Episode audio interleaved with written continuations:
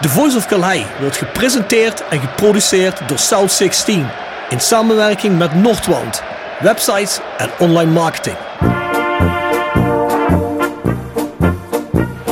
Heel mooi, heel goed individueel voetbal van René Hofman. Die kleine, handige rechtsbuiten van Rode JC. Hij ontwijkt een paar spelers. Hij ontwijkt ook Peter Boeven. Zit een duidelijk gat in die muur. Daar gaat Boerenbach doorheen. En hij scoort op schitterende wijze. 2-1 met een man minder.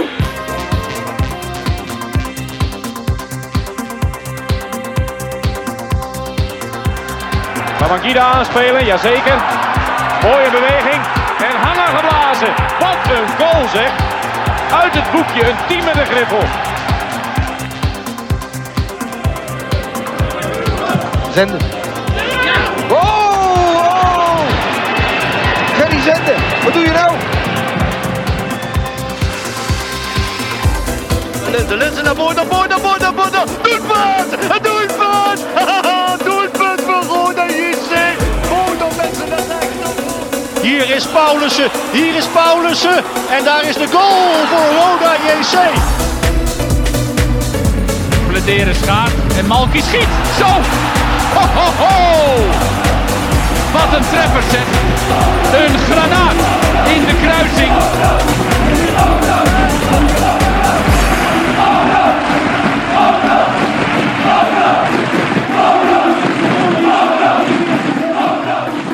Dit is Seffer Goosen. Je luistert naar The Voice of Calais. Bijna einde seizoen. Nog één wedstrijd te gaan tegen Willem II. Ja, we waren afgelopen vrijdag uit bij Pek Zwolle, hè Bart? Was een goed busreisje, of was niet? een, eh, was een prima busreisje, ja. Ja, we hadden de 0,75 litertjes bij ons. Was dit keer niks aan te merken op, eh, Nee. op hetgeen ik had aangeleverd. toch? Nee, nee, nee, nee, nee. Perfect, perfect. Ja, je hebt je geredeemd, zoals ze dat in het Engels Ja, precies. noemen. Dus eh, dat was mooi. Ja, alleen in het stadion. Ja, jij vond het nog wel meevallen. Nou goed, weet je, de verwachtingen die zijn traditioneel laag gespannen eh, al sinds een paar maanden. En dan vond ik, hetgeen wat Roda had te bieden, vond ik nog, vond ik nog meevallen. We hebben vrij lang in de wedstrijd gezeten eigenlijk. Ja, tot, tot, tot bijna de blessuretijd. Ja, dat vond ik dan toch met hetgeen je verwacht nog niet zo heel slecht. Nee, nee, nee, nee. Maar wel weer verloren. Dus Ja, ja. ja. nee, dat is zo. Dus, maar daar komen we zo meteen sowieso op terug. En eh, gaan we ook uitvoerig over een aantal dingen hebben. We hebben weer een stellingen-podcast, de laatste van dit seizoen.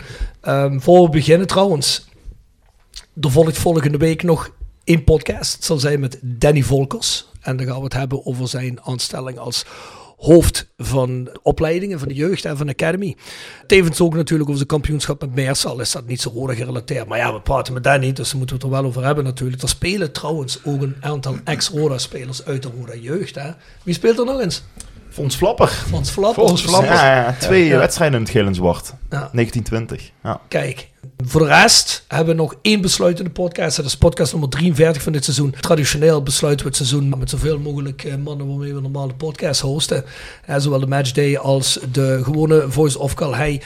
Nou goed, er zal een aantal conclusies getrokken worden. Ik vermoed, als ik onze WhatsApp-groep lees, dat dat niet mal zal worden. Maar ja, wat verwacht je? Ziet er misschien positief uit naar de toekomst? Weten we niet. Eh, kun je alleen koffiedik kijken op dit moment. Maar goed, ehm, we, gaan zo meteen die stellingen doen. En bij de laatste podcast van dit seizoen zullen we het ook wel zien. We gaan wel in de zomer hier en daar opnemen. Om al een paar op de plank te hebben liggen. Want we willen natuurlijk ook op vakantie. En voor we op vakantie gaan. Nee, terwijl we op vakantie zijn in mijn geval. Begint de competitie alweer. Dus eh, verwacht een aantal podcasts. Met oudspelers. En we hebben ook nog altijd. eh Rode JC. Schreed uit Sofia te gaan, hè Bart? Ja, inderdaad. Inderdaad, moet ook een datum prikken nog altijd. Ja. Ja, ja, ja, ja. Die, is, eh, die is verzet omdat we naar de sportersavond willen. Maar goed, dat is allemaal voor later. Ehm, voor we beginnen, zoals normaal, streamen luister ons op Spotify, iTunes en Soundcloud. Of wat voor platform je ook maar luistert naar podcasts. Ja, je zult zeggen, ja, jongens, halen dat niet altijd. Dat ben ik al aan het doen. Nou, zeg het voort. Zeg het aan je familie. Zeg het aan andere mensen met een rode hart. Hè.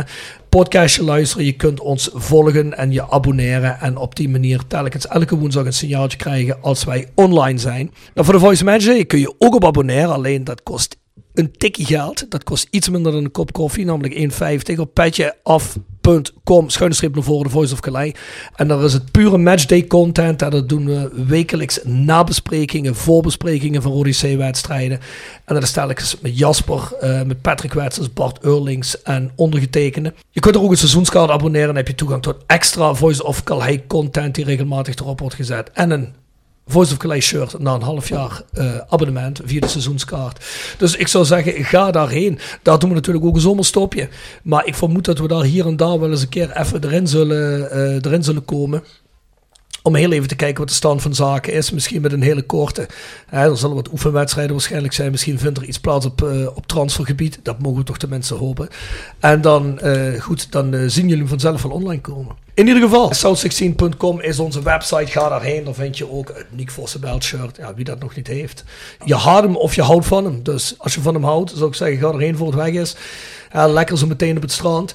Wij zijn RodeJC.nl en het Rode Museum in de Orlando Passage zijn vaste partners van ons. Hè. Ehm, ik zou zeggen, ga daar kijken bij allebei, bij de een online en bij de ander fysiek. Kijk wel even in het geval van het Rode Museum op Facebook wanneer de mannen aanwezig zijn. Hè. Is allemaal essentiële Roda-zaken die daar op display staan. Hè. Dingen waarvan je dacht dat je ze misschien nooit meer zou zien of eh, misschien eh, ooit een keer gezien hebt. En dat je ze nu nog een keer kunt bewonderen. Ultras Kerkrade. Ja, ik heb vanmiddag contact gehad met Sean Krings en die zegt, nou we zijn bezig geweest met die hal die, eh, die laatst werd eh, getipt.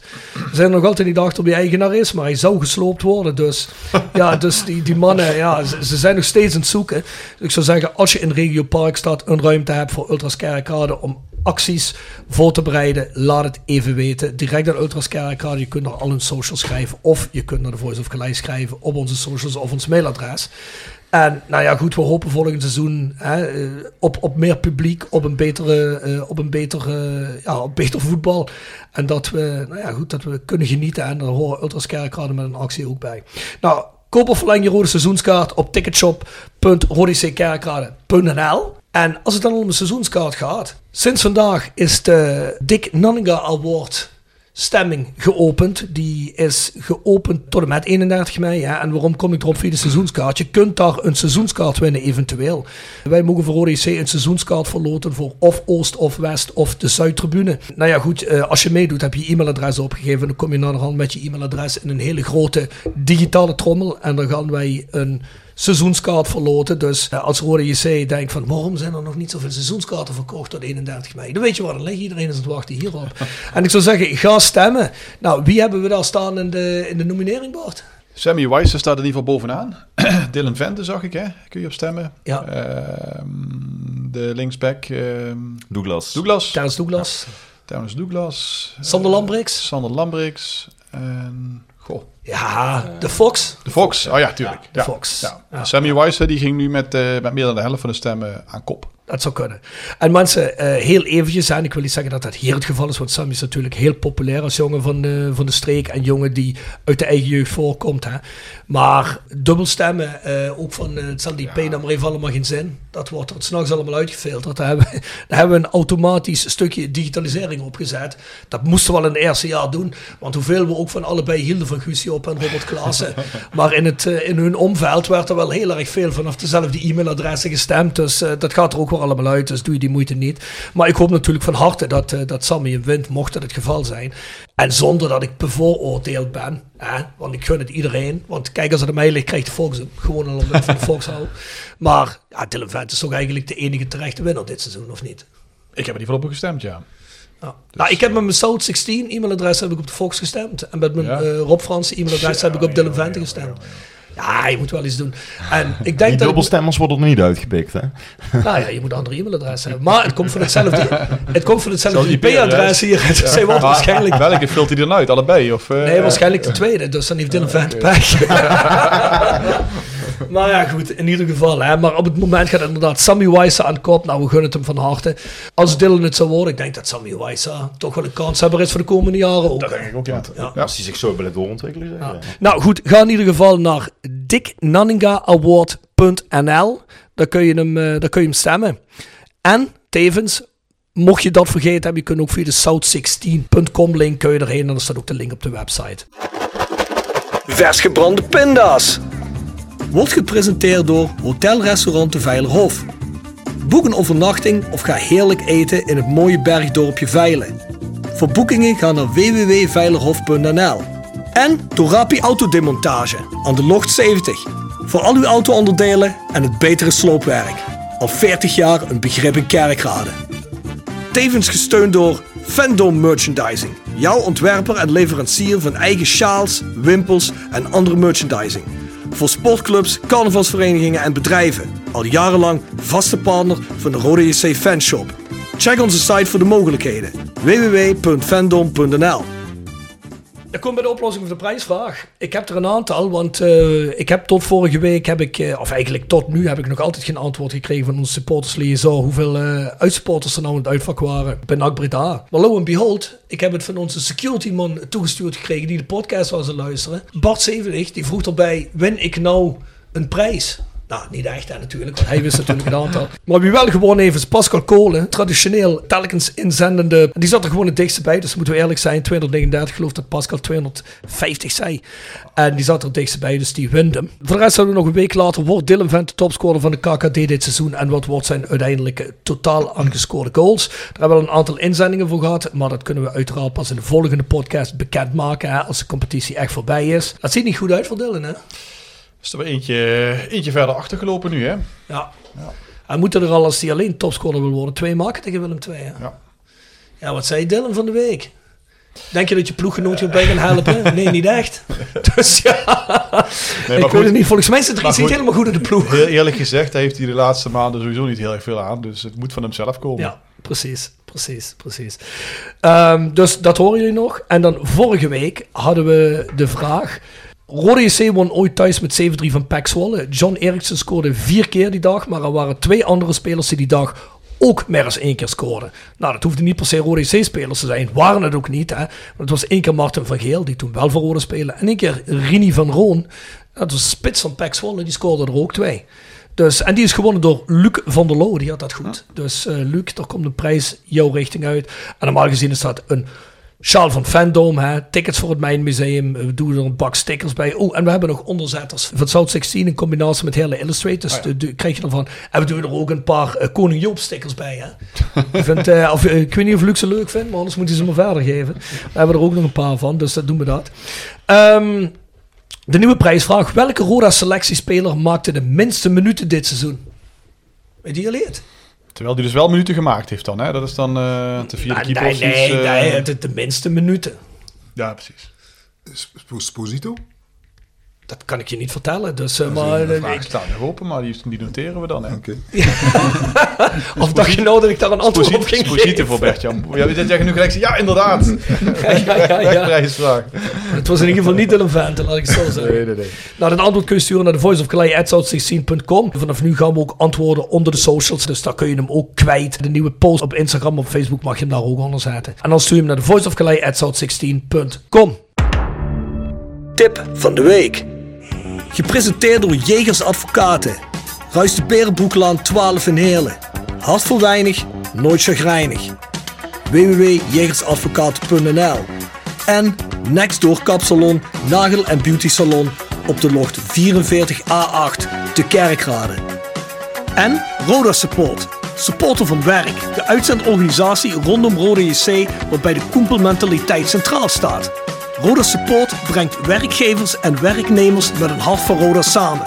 Ben je op zoek naar talent of leuk werk in de regio? Kijk dan snel op www.rodasupport.nl of kom langs op onze vestiging in het Parkstad Limburgstadion voor een kop koffie en een gesprek met Boris, Peter, Frank of Ben. Wie heeft er een tipje? Nou, ik zat wel met, uh, met Dylan Vente, hadden we een restaurant. Ik denk, nou, dan gaan we ook eens een keer een beetje op die tour. Uh, El Comal in Brunsum zou ik als uh, tip willen geven. En wat doet dat? Wat is Me dat? Mexicaans restaurant. Ah ja. Echt, mij, echt de fantastisch. Had ook wel eens een tip gegeven. Echt waar? Ik dacht het wel, ik weet We niet. gaan er twee keer per jaar, gaan we eigenlijk altijd. Sander die is in juni jarig, ik in december. Dus dan hebben we altijd mooi, met de verjaardag gaan we er altijd eten. Echt ja, is fantastisch. die echt goed? Ja, die is echt goed. Ja, want ik heb er al vaker goede verhalen over gehoord. En we vinden ook Mexicaans wel lekker. Het is wel een beetje Tex-Mex, denk ik. Hè? Is eerlijk Ja, de Amerikaanse stijl Mexicaans. Valt wel mee, denk ik. Ik weet niet of je ooit eh, eh, in Mexico zelf bent geweest. Maar ja, dat is, dat is net alsof je naar de Chinees Nee. gaat hier en dan in China Chinees Ah, gaat die eten, mee. Ja, begrijp goed. je? Dat zou kunnen. Ik ben wel in de zuidelijke staten wel eh, bij Mexicaanse restaurants geweest in Amerika. Ik Ja, of dat dan is Tex-Mex, eh? Oké, ja. Ja, ja. Nou, dat, daar lijkt het wel op. Ja. Oh, lekker. Oh, dan moet ik zeker een keer gaan. Ben je er al eens geweest, Bertjan? Nee. Ehm, niet, nee. Duidelijk. Ja, ja. Heb jij een tipje als of niet? Nee, ja, goed. Ik zou een boek willen aanbevelen wel. Eh, het is het boek Infarct. Het is geschreven door Peter Heerschop. En het gaat over zijn, eh, zijn band met Figo Waas. Dat zijn twee cabaretiers in Nederland. Eh, en die legt daar in detail uit eh, hoe hij zijn vriend heeft bijgestaan. Terwijl hij een, eh, een herseninfarct heeft gehad. Oh. En dat is een hele, een hele heftige gebeurtenis geweest. Want ja, die twee die- zijn eh, in meerdere series in Nederland zijn die bekend. En eh, legt hij echt van detail tot detail uit, van dag tot dag, hoe het herstel van die vriend van hem is verlopen. Is hij wel hersteld? Ja, hij is wonderbaarlijk goed hersteld, eerlijk gezegd. Je merkt wel dat hij af en toe nog een heel klein beetje moeite heeft om zijn woorden te vinden. Maar verder, eh, ja, eigenlijk wonderbaarlijk, eh, wonderbaarlijk hersteld. En een heel eh, indrukwekkend boek. eh. ik heb het van mijn pa gekregen en die zei, je moet hier maar eens lezen. Dan leer je de dingen wat beter waarderen af en toe. Daar had hij helemaal gelijk in. Dus, Ja. ja, dat lijkt ja. een verschrikkelijke herseninfarct. Hè. Ja. Een herseninfarct. Zeg je voor je bent verlamd. Of, of je, kunt, je krijgt nog wel eens mee en je, je kunt niet meer spreken. Ja, verschrikkelijk. Lijkt me verschrikkelijk. Ja. Ja. Hoe heette die, Jasper? Infarct. Infarct. Oké.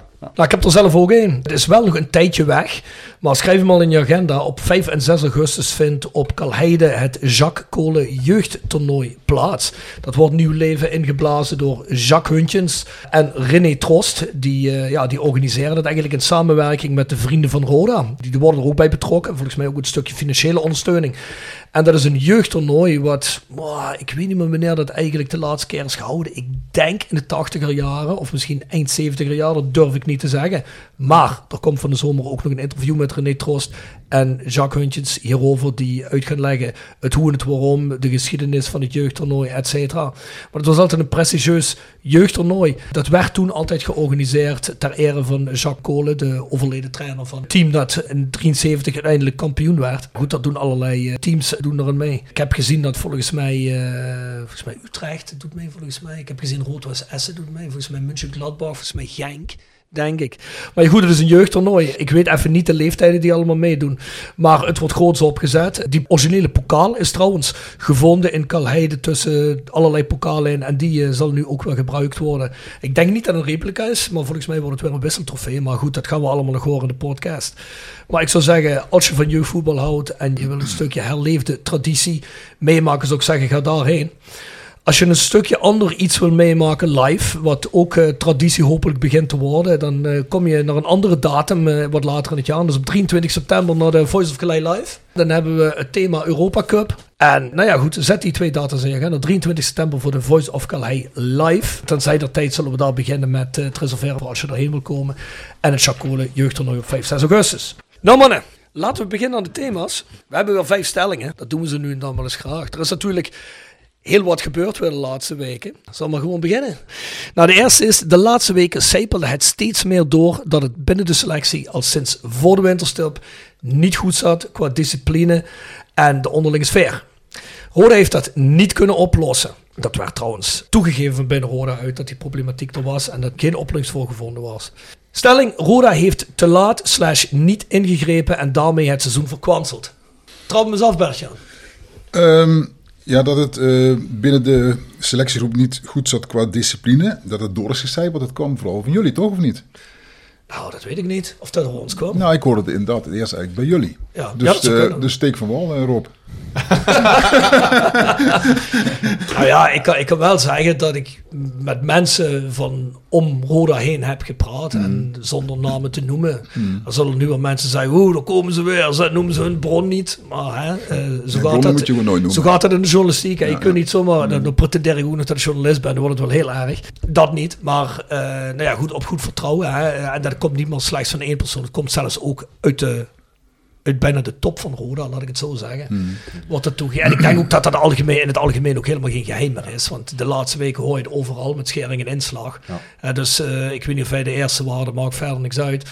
Maar wij hebben het wel gedropt in de podcast. En wij vonden het wel eh, heel opmerkelijk, omdat je eigenlijk al maandenlang het gevoel kreeg dat, dat er iets niet goed zat. Omdat, ja, gewoon bepaalde dingen niet liepen zoals ze moesten lopen. En dat je het gevoel had, hier moet iets anders aan de hand zijn. Ja. Dus ja, daarmee. Nou, Ik, ik, ik denk dat daar een paar dingen spelen. Kijk, natuurlijk, op het moment dat het al eenmaal de situatie zo is, dan is het natuurlijk nog ontzettend moeilijk om daar dan gedurende het seizoen nog iets aan te doen, want je zit eenmaal met die spelers. Kijk, we hebben het inderdaad ook vaker gehoord, ook van mensen die in de podcast kwamen, en off the record die dat dan aangaven. Dus in die zin, ja, we hebben het echt van meerdere kanten gehoord, dus het is zo. En je ziet het ook, hè. we hebben ook wel disciplinaire schorsingen gehad in de ploeg, hè, eh, Limbombe, Malahi. Ja, maar Lai zou eigenlijk terug gaan naar Utrecht voor de, voor voor de teruggaan. winter, Nou, kijk, dat, is, dat vind ik dan bijvoorbeeld wel iets waarvan je kunt zeggen, ja, als je dat in de winterstop al wist en je wilde die jongen terug laten gaan, je houdt me er toch bij, dan kun je niet verbaasd zijn dat het in de maanden daarna niet verbetert. Ehm, of je er nou, of je nou op die reden het seizoen hebt verkwanseld, dat weet ik niet. Want ik denk dat het gewoon al te maken heeft gehad met de samenstelling van de selectie aan zich.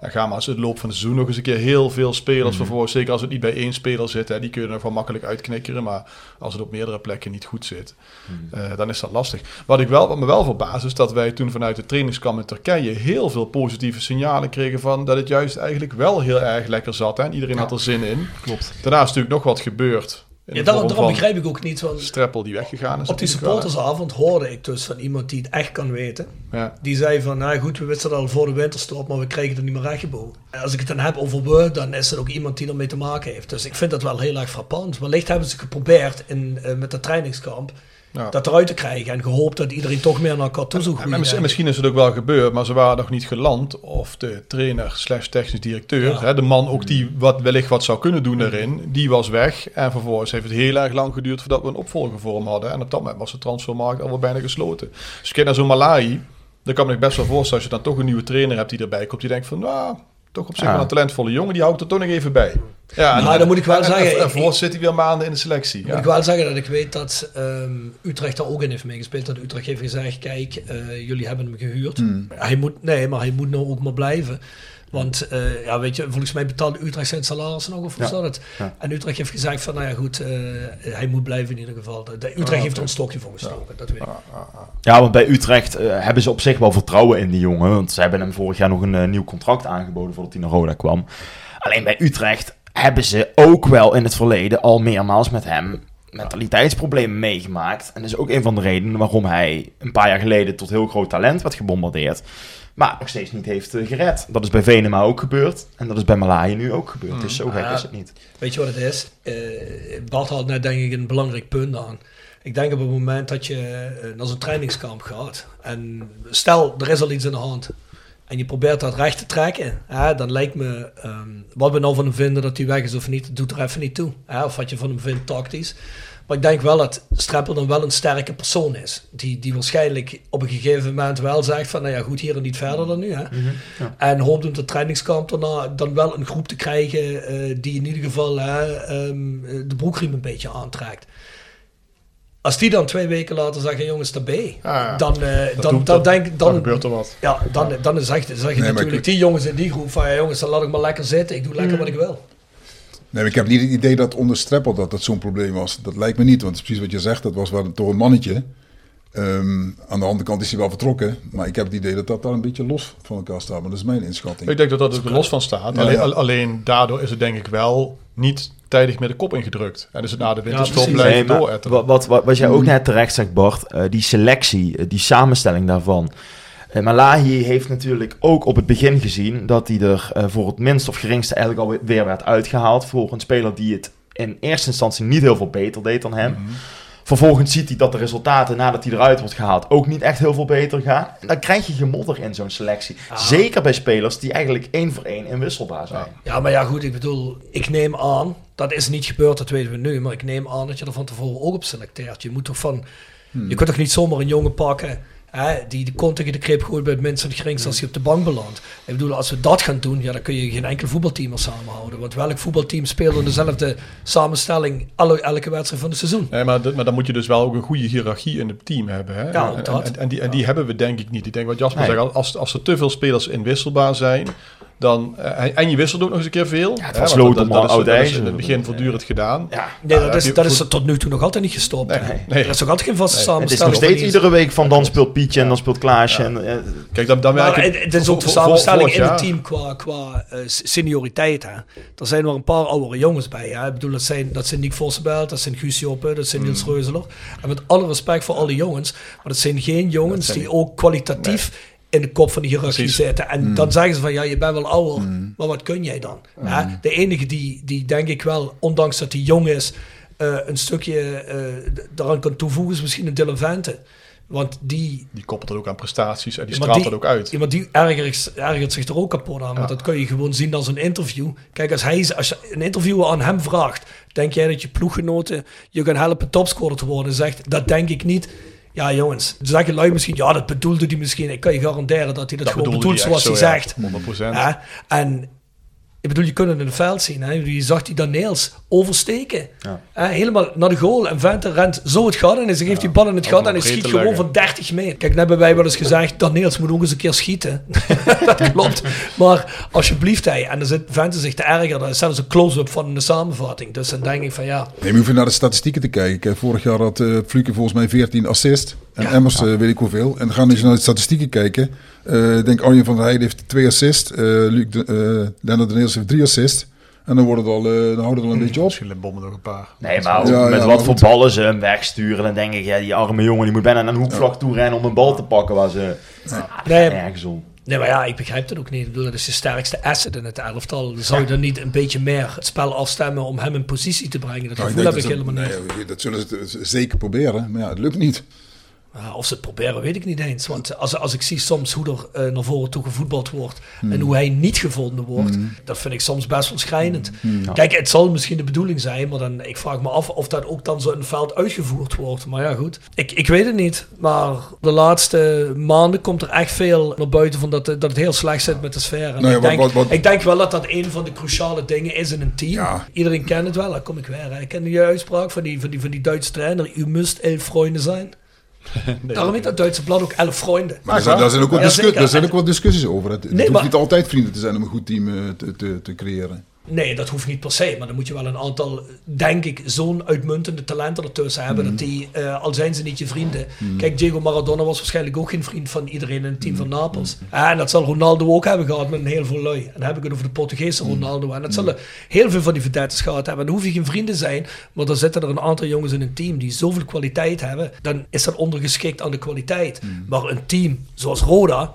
Dat moet het denk ik hebben van dat je op elkaar kunt bouwen. Kijk, Mhm. kijk naar vorig jaar. Dat, dat is iets wat Dylan Vente een paar keer in de podcast aangeeft. Wij, wij konden het zo goed met elkaar vinden. Wij, wij, wij deden ook dingen met elkaar. Wij waren ook gewoon wij waren ook heel goed met elkaar.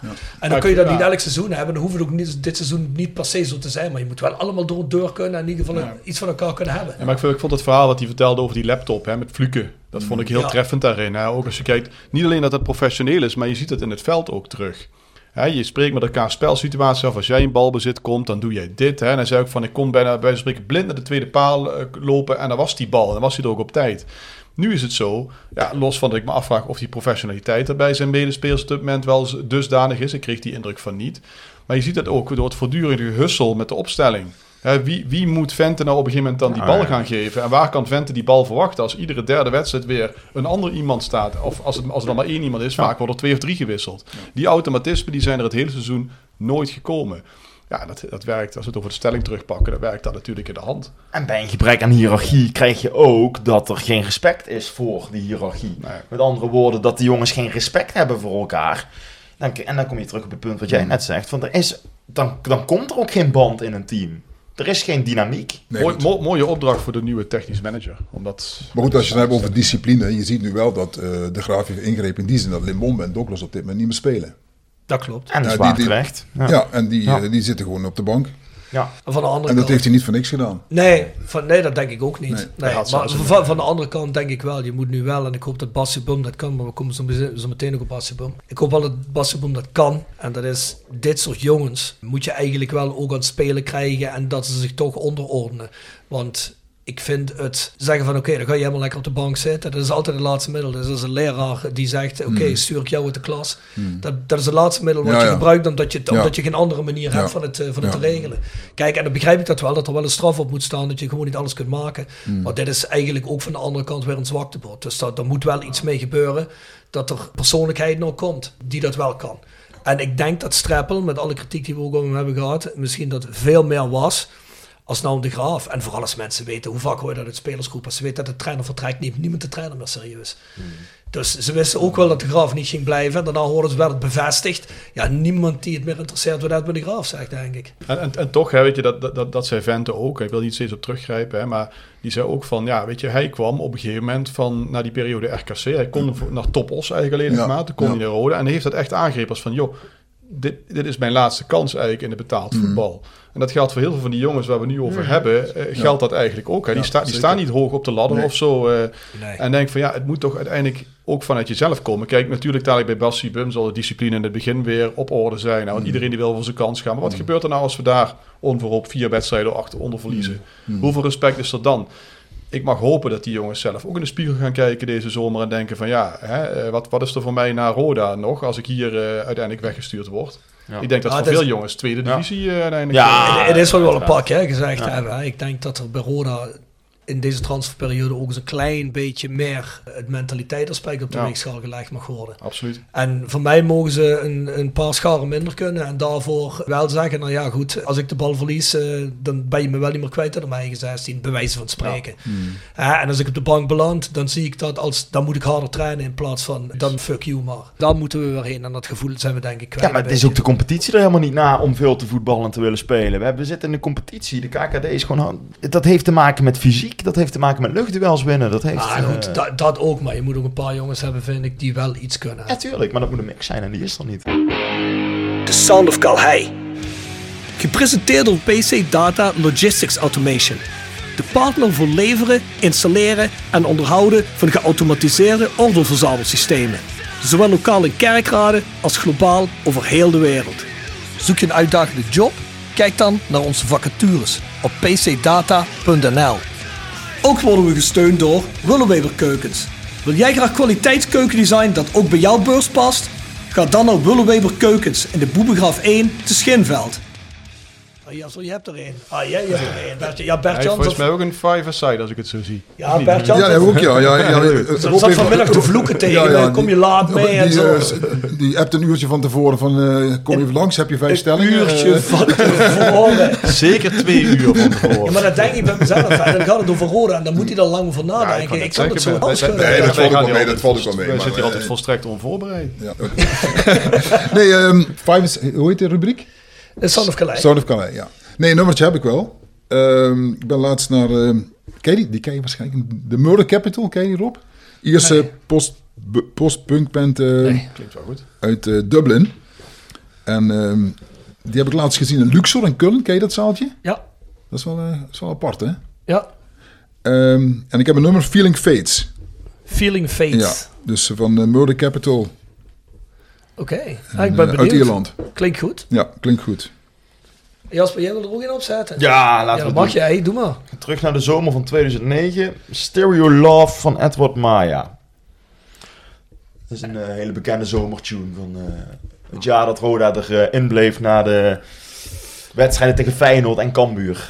Dat is me heel erg bijgebleven. Shit. Ik was toen tien. Dus stelde wel nog wat voor. Ja. toen kwamen Jonker en Skoemel binnen. Dus eh, ja. Laten we verder gaan met de volgende stelling. Rode JC haalt uit de laatste negen wedstrijden slechts drie punten. Kan maximaal nog veertiende worden en draait het op één na slechtste seizoen sinds 1973. Rode JC haalt geen enkel doel voor dit seizoen en is terug bij af. Stelling slash vraag is, Rodes beleid valt falikant, maar waarom neemt niemand zijn verantwoordelijkheid? Je zegt sowieso het slechtste seizoen sinds 1973. Neem aan dat ze toen minder punten hadden. Of, eh? Nou, op één na slechtste slechtste. Ja, positie. ja, ja. ja. Ehm, en de stelling is dus, Rode JC beleid faalt valikant. Maar waarom neemt niemand zijn verantwoordelijkheid? Dat is de stelling. Dat is de stelling. Dat is de stelling.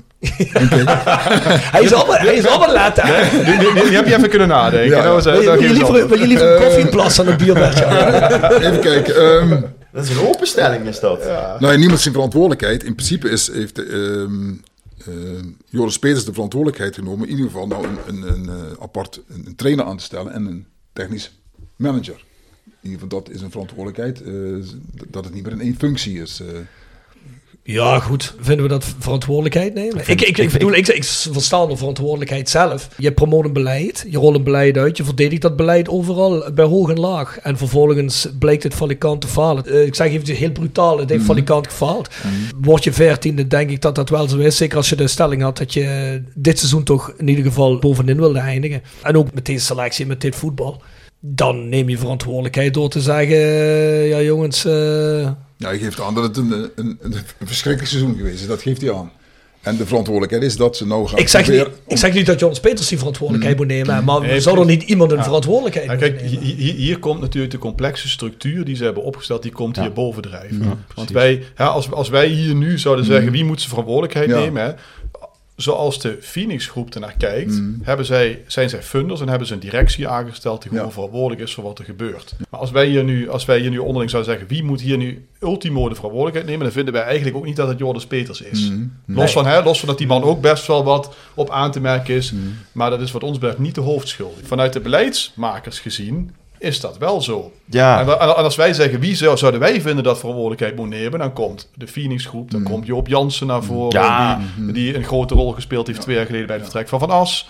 Hè, zo kijken wij er tegenaan. Nee, maar het is ook zo, hè, want die jongens die hebben wel het beleid bepaald. Kijk, je kunt elkaar wel allemaal de kaart telkens door beginnen te schuiven van, ja nee, wij maken het beleid niet. En dan zegt de volgende wel, ja maar wij ook niet. En dan zegt de volgende, ja maar wij ook niet. En dan praat je met Jonas Peters en dan zegt hij van, ja oké, ik maak het beleid. En dan grinnikt hij een beetje, omdat hij ook wel weet dat hij niet echt het beleid beleid Precies, maakt. precies. En eh, ik wil niet zeggen dat Jonas Peters een trekpop is, dat is misschien niet het geval, maar het is wel zo dat er wel een bepaald beleid uitgevoerd wordt, dat uitgestippeld is door mensen die het geld betalen. En of dat nou direct Houdini's en Koster zijn, dat kan ik je niet zeggen. Maar er zijn wel mensen bij Roda op het plus die daadwerkelijk zeggen, kijk jongens, deze richting gaan we in.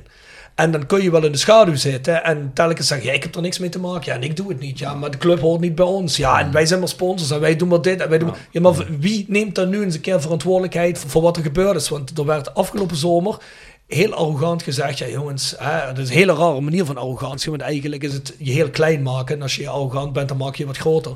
Maar wordt er heel arrogant gezegd van, ja jongens, hey, luister, eh, we, zijn niet zo'n club, we hebben, de, we hebben de tiende begroting, we moeten kleine broodjes bakken, we moeten allemaal niet eh, denken dat we dit en dit kunnen, maar wij voeren rustig beleid, jongens, vertrouw ons, het komt allemaal wel goed. En waar zei iedereen, inclusief wij, niet echt gemeend, want je denkt, dit gaat fout. Tenminste, wij dachten dat. Denk je, oké, gaan we het jaar weer in. We geven iedereen weer vertrouwen. Jonas Peters kan zijn eerste volledige jaar in. Hè. Misschien kan die wat invloed uitoefenen. Komt uit het voetbal, is een voetbaljongen. Die ziet ook wel dat dat niet allemaal kan. Die dubbelrol met strappelen en weet ik veel allemaal. En het gaat valikant fout. En er is nu niemand die zegt, oh, dat hadden wij bedacht, dat klopt. Ja, we gaan, we gaan onze verantwoordelijkheid hierin nemen. Kijk, dat er iets anders moet en dat, dat ze het niet meer kunnen brengen om, om zo'n zo, zo'n rol strappel in, in zo'n dubbelfunctie weer, weer aan te stellen. Alhoewel ik daar misschien zo meteen ook nog wel iets over te zeggen heb. Ehm, dat ze het niet zo opzichtig weer slecht kunnen doen. Hè, waar iedereen van heeft gezegd, jongens, dit gaat niet goed. Dat begrijp ik ook wel. En dat je dan als Jonas zegt, kijk, we gaan het anders doen. Dan begrijp ik dat. Je moet iets doen. Maar er is geen enkele kop die rolt. En ik vraag niet erom om een kop per se te laten rollen. Maar het kan toch ook niet zo zijn dat je zegt van, ja, ik heb hier geen kennis van. Daar hebben we er nog een van rondlopen in Nederland. Die zeggen ook op elk ding waar, die, de kop moet rollen, zeg je, ik heb hier geen kennis van. En bij mij hoeft niet per se een kop te rollen. Dan zeggen ze maar, we hebben hiervan geleerd en we gaan dit nooit meer op die manier doen en dat en dat was foutje. Maar ook eens rustig een keer je fouten toegeven. En niemand neemt verantwoordelijkheid. Dat is, dat dat- is ook niemand aanspreekbaar. Nee, maar dat Joop Jansen naar buiten treedt, dat lijkt me een illusie. Dat heeft het verleden wel bewezen. Ja, Dus van, en- mij hoeft, van mij hoeft het ook Jansen niet te hij- zijn. Nee, hij ik trad- Hij niet naar buiten toen er geen algemeen directeur was. Hij was blij dat er een algemeen directeur kwam. En nu is hij er, dus dan gaat hij helemaal niet meer naar buiten komen. Op, op zich is dat ook niet de rol van de voorzitter van de RVC. Nee, maar ja, ik, van mij hoeft het Joop Jansen helemaal niet te zijn. Nee, Iemand die maar beleid... vraagt ernaar. En dan, dan, ja. dan, dan blijven de, de, de Ja funders maar, over. ja, maar ik zeg niet dat het Joop Jansen per se is. Ik Nee, zeg, nee. je, maar Ja, maar Jansen... maar- Maar, we gaan wel eventjes na van wie moet het dan zijn. Algemeen directeur zeg je. Eh, we hebben de voorzitter van de RVC en eh, dan kunnen we over de funders hebben. heb je nog de Phoenix groep? Ja, precies. Waarvan de, waarvan de tweede graag gordel zit en er zitten er twee hiervan. Ja, maar je moet Maar het die ook... twee die hier zitten, misschien kunnen ook eens iets zeggen. Die zitten er bovenop. Nou, ik vind dat je het algemeen moet trekken. Een club als Roda is 16e geëindigd, of het gaat waarschijnlijk 16e eindigen. Ik vind, als het bij een ADO, bij een NAC zou gebeuren, dat die, dat die zo laag zouden eindigen, daar zou alleen al veel meer van, ja, dit, dit is een, een, een rotseizoen geweest, dit kan niet. Dan zou alleen al dat soort dingen, dat soort geluiden zouden klinken. Bij Roda lijkt het wel alsof ze net aan de play-offs niet hebben, eh, net aan de play-offs niet hebben gehaald. En lijkt het wel van, ja, we gaan over tot de orde van de dag. We zijn 16e geworden. Ja, het zei zo. Zo'n seizoen heb je ertussen zitten. Ja, ja, maar het is net alsof je een spelletje Monopoly hebt Nee, dit is verloren. schieten met hagel. We hebben een spelletje Monopoly verloren. Oké, alle stenen van tafel, we gaan opnieuw beginnen. Zo, zo lijkt het. Het is gewoon schieten met hagel. Van die is. eh, Edwin de Graaf is nu niet gelukt. Nou, volgende pats. Huppakee, tegen de muur aan. Kijken of die blijft plakken. Ja, maar ja, dat goed. is het. Het gaat er mij om dat er iemand wel een verantwoordelijkheid moet nemen. Daar gaat het om. Iedereen, kijk, ik kan, ik kan toch ook niet gewoon maar in mijn leven dingen doen en nooit verantwoordelijkheid afleggen. feite. ik kan toch ook hier niet op straat gaan, drie mensen neersteken en dan zeggen, ja, hey, jongens, morgen is weer een dag. Weet je wel, dan moet ik ook In feite is, verantwoordelijkheid is, is- afleggen. in, feite, is in feite is de grootste, eh, de persoon in mijn ogen die het meest verantwoordelijk is of was, die is vertrokken. bedoel. Streppel. Ja. Ja, Ook die, ja. Ben, ben, ben, Kijk, ik, ben, ik, deel- ben, ik, ben ik deels met je eens, Bert-Jan. Kijk, als, als, je, als je helemaal terug gaat daarvan, hoe komt het eigenlijk nu dat het er zo slecht voor staat? Dat betekent het dat we een slechte selectie hebben samengesteld. Eigenlijk, hè, ook gezien het budget dat we hadden, is het, is het echt een hele slechte selectie geweest. En als je daarvan terug gaat redeneren hoe dat komt, dan blijft de kiem daarvan, wat mij betreft, in de zomer van 2021 eh, liggen. Op het moment dat Van As ontslagen wordt. Toen was Joop Jans wel in beeld. Toen was Joris Peters was er overigens helemaal nog niet. Oktober pas. Eh, ja. En toen werd er gezegd, goh, wat hebben we geluk dat wij veel technische kennis hier in huis hebben. Dat Jurgen Streppel bereid is om dit over te nemen. Ja. En zo gaan we het doen. We hebben, by the way, die functie van technisch directeur helemaal niet nodig. Nou, daarna hebben we drie transferwindows gehad... waarin echt alleen maar bagger is binnengehaald. En die man zelf is inderdaad ook vertrokken. Nou, als je het dan hebt over wie ultimo verantwoordelijk daarvoor is... dan is dat wat mij betreft toch Joop Jansen. En zou dat de persoon moeten zijn die hier verantwoordelijkheid Ja, voor ik moet vind het nemen? belachelijk dat die man maar één keer zijn verhaal in de media Ja. heeft, heeft mogen doen. Maar, Die- maar, maar die- het is dat echt, vol- vol- echt- volstrekt helder dat, Mogen. dat die Hij koers... wilde maar één keer. Ja, die, die, ja, zelfs dat wilde hij eigenlijk Ja, niet. Nee. Maar die Nee. koers die is door hem absoluut ingezet en door niemand anders. Sterker nog, er was op dat moment bijna niemand Nee, anders. ik grijp wel eens vaker terug op die presentatie in 2020, hè, met, met hun grote praatjes, hè, van binnen een paar jaar eh, top. We weten dat corona ertussen gekomen is, onvoorziene kosten, hè, hebben we het allemaal over gehad. Maar dan, dan nog, zestiende zou Oh, nooit ook, dat budget vind ik ook helemaal niet het belangrijkste. Nee. Want daar hebben alle andere clubs ook mee te maken Ja, daarom. En dat budget is helemaal niet zo slecht dat Nee, wij er zo zeker niet. desastreus uiteindelijk moeten eindigen. Als... Als je Nee, bankzitters van FCM gaat halen, dan krijg je dit. Nee, maar ja, sorry. we, laten we heel eerlijk zijn. Je hebt nu drie seizoenen gehad, of twee seizoenen voor dit seizoen, waar je van had kunnen leren. Want ik, ik denk dat het duidelijk is dat het een... Hè, dat heb ik al een paar podcasts gezegd. Laat, ik- laat ik ze dat geven. Ik denk dat ze erin gestapt zijn en dachten... Ah, dit varkentje kunnen we wassen. We stellen een paar mensen aan, zoals Joop Jansen. Een paar andere mensen die gaan dit doen. Dat heb je gezien eh, met Martijn Wismans. Dat is niet zo gemakkelijk. Ik denk dat Joop Jansen zich ook wel gerealiseerd heeft... Oh, misschien ben ik dit eigenlijk ook niet altijd even slim aan het doen. Hè, dat werkt niet. Ik merk dat dat, dat dat niet functioneert. Ik ben zo ongeveer de minst populaire man geworden eh, bij Rode JC. Dus ja, misschien zit ik ook hier en daar niet helemaal goed. Maar ja, het zij zo. Dus ik, ik, geef ze ook nog mee dat ze ook een leerproces zaten. Maar desalniettemin, we zitten in jaar drie van Phoenix. Het leerproces mag nu wel langzaam een keer afgelopen zijn. En nu krijgen ze ook nog, godzegende de greep, krijgen ze een van, nou ja, fantastisch is niet, wat liep af een anticlimax. Maar wat ze wilden, meer publiek, een elftal dat goed draaide. Dat kregen ze, godzegende de greep, kregen ze dat geleverd op het einde van vorig seizoen. Dus dan zou je eigenlijk zeggen, met al die shit die er geweest is, al die shit om ons heen, van asproblematiek, gezeik om Joop Jansen, gezeik om de club heen, gezeik om de funders heen, gezeik om dit, gezeik om dat. Kunnen we nu alsnog zeggen, kijk jongens, en dit gaan we volgend seizoen doortrekken en dan zeg maar nog eens iets. Maar dan stoort het compleet in. Maar nu staan we v- 16e en we kunnen maar nog 14e worden. Dus dan zeg ik, wie gaat nu eens een keer zeggen, jongens, hallo, dit is schijnbaar fout gegaan, ik neem een verantwoordelijkheid. Ja. Want dit is nu in het jaar nummer drie. Ja, ik weet het niet, ik weet niet waar jullie allemaal precies werken, of weet ik veel wat jullie nog in je vrije tijd doen. Maar ik weet in ieder geval wel, als ik dit drie jaar achter elkaar, ja, dan komt hij weer, er zijn een paar mensen erbuiten zeggen, dan komt hij nou met zijn zeik. En maar als ik dat drie jaar met mijn band doe, en mijn band is zo naar de kloten geholpen door beslissingen die ik maak, en weet je wat mensen dan tegen mij zeggen, hey, of ik ga weg, of je neemt je verantwoordelijkheid en jij gaat weg. En dat is ook logisch. Dat zeg je toch ook op een bedrijf. Als ik een training ga geven, een IT-training, en die is zo rete slecht, hè, dan zeggen mensen ook van ja, eh, neem maar je verantwoordelijkheid. Hè. Kijk maar wat je ermee doet. Die mensen willen niet betalen. Ja, dan, dan, zeg, dan zeg ik ook Ja, van. maar goed, zij zullen dan redeneren, oké, de, de funders zijn gestart. Eh, we kwamen, we- we- dat seizoen daarvoor zijn we 17e geëindigd. We eindigden toen het seizoen daarna als achtste, het seizoen daarna als vijfde. En nu is het een klote seizoen. Hè? Dus eh, als het hierna weer fout gaat, ja, dan zal... Ja, maar eh, hoe lang gaan we hiermee door? Nee, oké, dat, dat is een goede vraag. eh, maar, eh, Wat- wat- wat het probleem ik, is, Ik probeer even te redeneren van, vanuit de andere hoek. dan. Ja, goed, maar ik kan, me, dat- ik kan me dat wel goed Zij- voorstellen, Zij, zij zeggen feitelijk, we hebben nu van de drie jaar één slecht jaar Ja, gehad eigenlijk. ja, en als volgend jaar weer een rampseizoen wordt, ja, dan zullen we Dus zeker... laten we op dat punt zo meteen heel even verder gaan. Daar heb ik zo meteen nog een stelling Mhm. over. En dan schuiven we die naar voren, want dan kunnen we meteen doorgaan in een mooi bruggetje. Jolis Jo wordt gepresenteerd door RodaJC.goals. Het Instagram-account voor je dagelijkse portie Roda-content. Iedere dag een doelpunt uit onze rijke historie. Van Aruna Kone tot Shane Hanze. Van Bob Peters tot Dick Nanninga. Volg RodaJC.goals op Instagram. Tevens gesteund door Metaalgieterij van Gilst. Sinds 1948 uw plek voor gietwerk in brons. Van brons, van Gilst. Rob. Dus, eh, Jij hebt, jij hebt al die rubrieken uh, gedingest. eh. Oh, ben ik de enige die... die Ja, ik heb er ook wel één. Oké. Nee, ik, ik, natuurlijk ga je erover nadenken. Er zijn toch wel heel veel doelpunten voorbij gekomen, Rob. Hè. Ehm, maar ik denk, weet je, wat je, ik zat te denken, wat weet je wat toch heel hartstikke mooi was? Dat was toen Rode in 2013 was dat. Ja. Voor de vierde wedstrijd op rij, voor eigen publiek binnen één minuut op voorsprong kwam. Ah ja. En dus, en dan heb ik eens nagekeken. Frank de Moesje schreef met zijn doelpunt na 36 seconden tegen FC Groningen. Die wedstrijd eindigde over, over zijn 4-1. Historie. Nog nooit scoorde een Eredivisieclub vier keer in een seizoen al in de eerste minuut. Jo. Ja, dat is Ge- ge- geweldig. is bij- vrij- vrijwel geruisloos gepasseerd. Ik vind Ja, het knap dat je ja. nog een nieuwsartikel van hebt gevonden. Want daar Ja, hebben ja, de ja, land- ja. landelijke Nee, maar media denk dat totaal binnen- niet op aangeslagen. Prachtige goal ook, hè? Een lop over de Ja, keeper. klopt. Ja, klopt, ja. ja, ja, ja. Toen woonde ik natuurlijk in Duitsland, maar toen kwam op de een of andere manier kwam ik altijd net precies voor de wedstrijd. En ik heb al die goals Nee, gemist. niet. Ik heb waar? al die goals Echt gemist. waar? Al die goals gemist.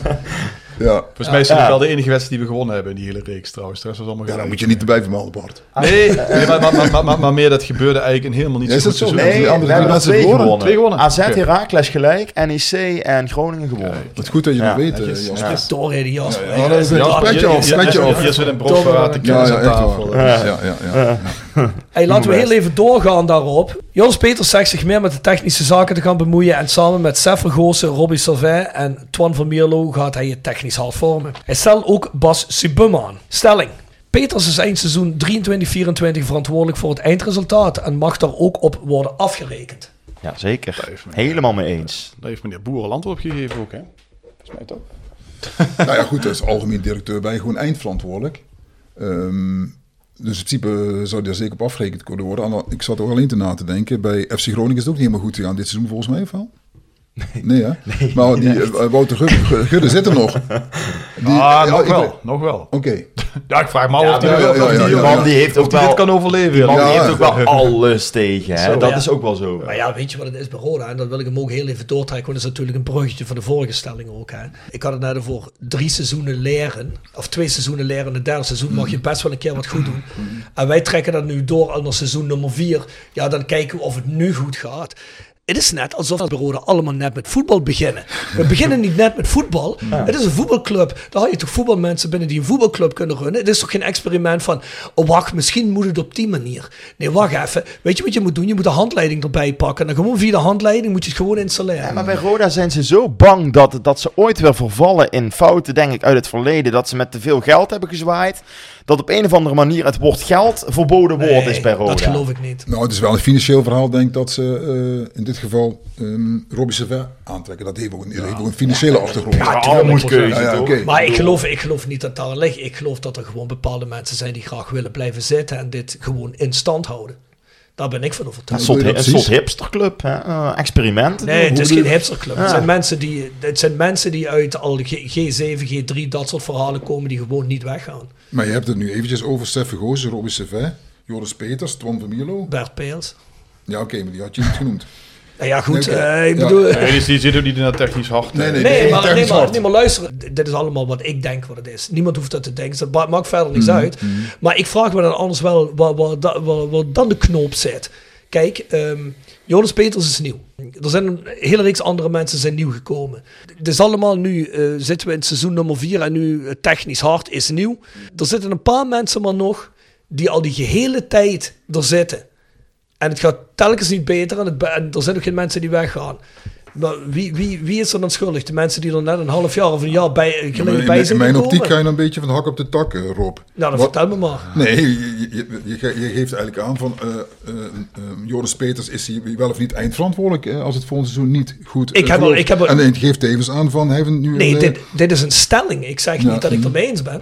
je poneert een stelling over Joris Peters die dan eindverantwoordelijk moet zijn en dan, ja, dan gaan we op, op zich van de op tak. En je, je geeft ook aan van er is Nee, een, er is nee, een, nee, eh, nee, nee, nee. Wat ik wil zeggen er hiermee... is een technisch hart eh, ik- samengesteld Ja. en daar, ik, ik ga ervan uit dat je daar aan refereert dan. Wat ik daarmee wil Mhm. zeggen is...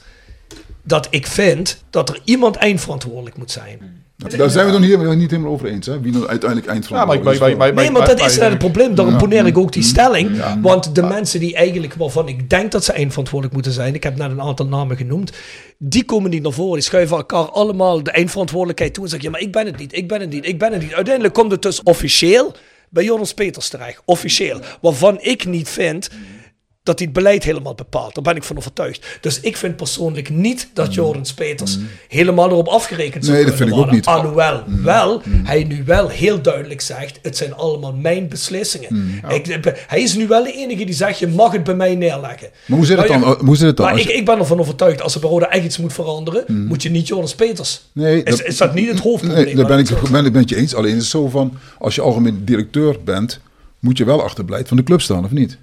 Ja, zeker. 100%. Ja, ja. Ik, ik denk dat Joris Peters nu, nu een groot risico neemt. Kijk, wat we net ook al zeiden, hè, de, de, de, beslissingen tot nu toe genomen zijn, daar kun je hem eigenlijk niet verantwoordelijk voor houden, want die zijn vaak al genomen op het moment dat hij er nog niet eens was. Hij zit er weliswaar nu al anderhalf jaar, maar eigenlijk de kiem is al daarvoor. Nu heb je eigenlijk, eh Streppel is weg, daarmee is de technisch directeur, die is weg, en de trainer is weg. Nou, de twee nieuwe, die heeft hij Klopt. aangesteld. Ja. Of hij het daar helemaal achter in zijn hoofd ook daadwerkelijk mee eens is met hoe dat gaat. En dat hij zo'n technisch manager moet aanstellen, eigenlijk, waarvan ook iedereen wel zich afvraagt van ja, gaat dat wat worden? Dat is een tweede. Maar het is nu wel op zijn konto uiteindelijk gebeurd. Dus ik ben het met de stelling ben ik het eens. Je mag hem nu afrekenen hierop. Of die daar zelf echt helemaal achter staat, dat vraag ik me natuurlijk wel heel erg af. En daarmee neemt hij ook wel een enorm risico. Want vanaf nu wordt hij wel degelijk ook voor de buitenwacht afgerekend hierop. En als dit mislukt, ja, dan zit hij daar 2,5 jaar bij Roda. Dan zijn we van plek 5 naar plek 16. Nou, god mag weten waar we volgend jaar dan eindigen. Maar als het mislukt, dan is het ook weer geen hele florisante positie. Dan heeft hij dat op zijn cv staan. Maar, En, en als hij het er niet mee eens zou zijn, dan had hij weg moeten gaan. Ja, precies, zeggen, dat is, jongens, dat is logisch te denken. maar- ja, ja, dan had hij nu, had hij nu moeten zeggen, want je laat, je, laat nu een beetje overkomen alsof hij niet volledig achter zou staan. Dat zou kunnen, weet ik niet. Maar moet hij dan inderdaad wel blijven zitten dan? Als, als, dat is dan de vraag. Zeker als, jij, als dan de, de conclusie is dit niet goed gaat, dan wordt hij erop afgerekend. ik, ik denk, ik denk dat je nooit algemeen directeur kunt zijn en echt voor de, voor, voor de, voor de troepen kunt staan en Mhm. kunt prediken daarover. Als je daar eigenlijk niet helemaal achter staat. Ja, ben ik maar, je ziet, hè, maar we hebben met Streppel ook gezien, hè, die zei ook altijd van ik hoef geen zak geld te hebben. En dan gaat hij naar Helmond Sport waar ze net een zak geld hebben. Ja, ja, Hè, hij gaat ja. niet naar Helmond Sport Ja. omdat dat nou zo'n Ja, maar aantrekkelijke Streppel club is. vertelde sowieso alleen maar fabeltjes. Ja, maar- maar dat gevoel raak ja. je niet kwijt wat Bart zegt. Je raakt niet het gevoel kwijt. Iedereen probeert het zo heel overtuigend te brengen. Wij staan hier achter. Maar je raakt nooit het gevoel kwijt alsof de, dat de mensen het niet helemaal menen. Dus natuurlijk dien, dienst, Ja. wat is het? Dienst brood men eet, dienst brood men spreekt. Ik, ik, ik ben, wat dat betreft ben ik misschien naïef of niet zo achterdochtig, weet ik niet. We hebben samen Rob met eh, Joris gesproken. Over deze, over deze kwestie hebben we ook de vraag gesteld, waarom stel je niet gewoon een, di- een technisch directeur met naam aan, hè, van naam aan. Ja, dan, dan krijg je toch het verhaal A, dat is natuurlijk een financiële kwestie. En B, we willen die verantwoording eh, verdelen. Hè, dat als de TD eh, zo is, eh, wegvalt, dat we niet meteen een, eh, weer een probleem hebben. Ja, maar en, is op het moment, dat- en nu heb je een, een technisch hart van, wat is het, vier, vijf mensen? Ja. goed? Ja. dus als er eentje wegvalt, dan is dat probleem Ja. En dat, is, dat is het verhaal wat je dan Ik- hoort. Ja, maar, maar is, is, is, dat, is dat een verhaal waar ze echt in geloven of waar ze naartoe redeneren? Want ik, ik ken Mhm. eerlijk gezegd geen enkele club waar zo'n ja, hè, zo, zo, zo'n technisch hart, zoals het dan hier heet. Bij Roda hebben we het ook in het verleden ook al eens een keer een paar keer geprobeerd. Ook in de tijd onder Wim Koller. Daar Mhm. Ja. hadden we ook geen, eh, geen technisch directeur. Klopt. Eh, het is volgens mij altijd uit, uit, uit nood geboren. Ja. Want als je echt een hele goede technische man weet aan te stellen, dan doe je dat wel. Ja. Ja, en pas op, Maar die liggen niet voor het oprapen. Nee, en dan? Nee, Jordans vindt dit ook nog eens prima. Want hij kan leren in de tussentijd. En eh, wordt niet ontslagen waarschijnlijk. Nou, ik weet niet of dat de achterliggende gedachte is. Nou ja, goed. Die indruk krijg ik. En hij is ook nog eens de baas over de technisch manager op Solvay. Hmm, klopt. Ja, Ja, is hij de koning Kijk, en- Hij ja, kijk, en ze zeggen we willen geen dubbelfunctie, maar feitelijk weer opnieuw een dubbelfunctie. Want ik ben ervan overtuigd dat eigenlijk Joris Peters uiteindelijk nu ook de technisch Ja, dat verantwoordelijk denk ik ook, ja. En dan Eh, krijg je dus- zelf dus- ook dus- zelf dus dat als- hij dus als de Precies, als hij dadelijk weggaat, dan ben je en je algemeen directeur en je technisch. Nou, dat heb ik Wat- ook, dat heb ik tegen dan dat heb ik inderdaad ook zo eh, te- letterlijk tegen Jonas gezegd van, als jij nu vertrekt, Ja. ja. dan, dan valt er ook een gat. Precies. Ja, nou goed, dan geeft hij dan aan van goed. Ja, en het kan hè, dat hij beter is in de technische zaken. En dan, dan zou dat heel mooi zijn. Alleen, ja, Kijk, Van Geel heeft dat ook gecombineerd. Dat- Alleen, toen Van Geel wegging, wat gebeurde er toen met Roda? Ja, ging dan- het ook minder, dat, eh. was de, dat was de grootste ramp met Marcel van den Bunder toen. ja. Maar ik, ik, begrijp, ik begrijp dit allemaal gewoon niet. We gaan vooruit een budget, zeggen ze. Investeer dan eens op een positie die belangrijk is om meer geld te genereren. Ja. Dan heb ik het niet eens over het Ja. spel. Ja. Meer geld te genereren. Haal dan eens een keer iemand die... En misschien kan Jonas Peters dat wel, maar misschien niet. Maar we gaan jaar vier in weer met... Misschien wel. Misschien kan niet wel, misschien kan niet niet. En, maar ik zeg ook niet, iedereen kan mislukken. Ze dachten ook van Mark-Jan Flederis bij Groningen. Ah, iedereen wil. Mark-Jan Flederis wel hebben. En nu staat hij op straat. Het kan altijd fout gaan, daar gaat het niet om. Maar je kunt wel iemand kiezen waarbij het risico aannemelijk veel minder is dat het fout En, en je, Ja, en, en ik, vind- en ik vind ook dat Peters een- echt een beetje de schijn tegen heeft, als ik eerlijk ben. Hmm. Want sinds zijn aantreden hebben we toch ook drie transferwindows gehad. Waar hij als algemeen directeur, als enige statudirecteur, ook onder al die contracten zijn handtekening ja. heeft moeten zetten. Hè? En als je echt, echt verstand ervan had, dan zou je denken, jongens, Robert Muring of heette die jongen ook alweer? Buringen, En- Altman, Altman eh, MP, eh, wat weet ik hebben we veel nog allemaal Die van. waren allemaal gratis. Schuur, Schuurman, de Ja, meest recente wa- dat pareltje. waren volleerd stagiairs die... Ja. ja. Dus dan zou, als ik er zoveel verstand van zou hebben, dan zou ik op een gegeven moment ook zeggen, Hey, jongens, maar ik het weet het grote niet. probleem is een goede TD. Kijk maar naar Nederland. Hè. Ted van Leeuwen, eh, Jeffrey van As. eh Mark Overmars Mark Of, die eh, hebben een hele duidelijke sterke mening. Ja. En wat kunnen ze bij Roda niet tolereren? Iemand met een hele duidelijke Nee. sterke mening. Nee. Wat zit er bij, bij RKC? eh? Ja, daar zit eh, Mo Allah. Ja, Ja. dat is ook iemand met een hele duidelijke sterke mening. Max Huibers. Max, Huiberts, eh, Jan Strooijer. Kijk maar, die hebben allemaal... Ja. Dat zijn, dat zijn persoonlijkheden. Ernest Ja, Stewart. En, en we ja. hebben er bij ook Van Geel had dat natuurlijk ook. eh, daarvoor Noel Hendricks had dat ook. Maar, de, maar daar moet je dus mee om kunnen gaan uiteindelijk als club. En je moet, je moet, je moet durven om je kapitaal bij dat soort mensen in handen te leggen. Ja. Ik heb het idee dat ze dat heel moeilijk vinden. Ja. En dat ze het daarom maar het liefst over zoveel mogelijk koppen verdelen. Onder het mom van, ja, dan is de kennis tenminste verdeeld. Hè, als er iemand wegvalt. Ja. Ja. weet je, dat risico loop je altijd. Want ik ben ervan overtuigd dat er uiteindelijk maar één sterk iemand eh, beslist. En als die wegvalt, dan heb je sowieso een probleem. Dan gaan niet die, die, die vier, vijf Nee, in principe ben ik het eh, gewoon met je eens, Bart. Alleen is dan weer de volgende vraag, ja, wie, wie is dan zo'n sterk persoon dan, hè, die je dan eh, als TD zou kunnen aantrekken? Want Ja. daar refereert dan Joris ook aan. Bij Ajax hebben ze heel lang gezocht naar een TD. Mm. Bij Groningen lukt het niet. En er zijn er meer clubs waar ik even nog niet Nee, op die, kom. die, die, die liggen niet voor de die liggen niet voor. Hebben ze zijn volgens mij ook geen,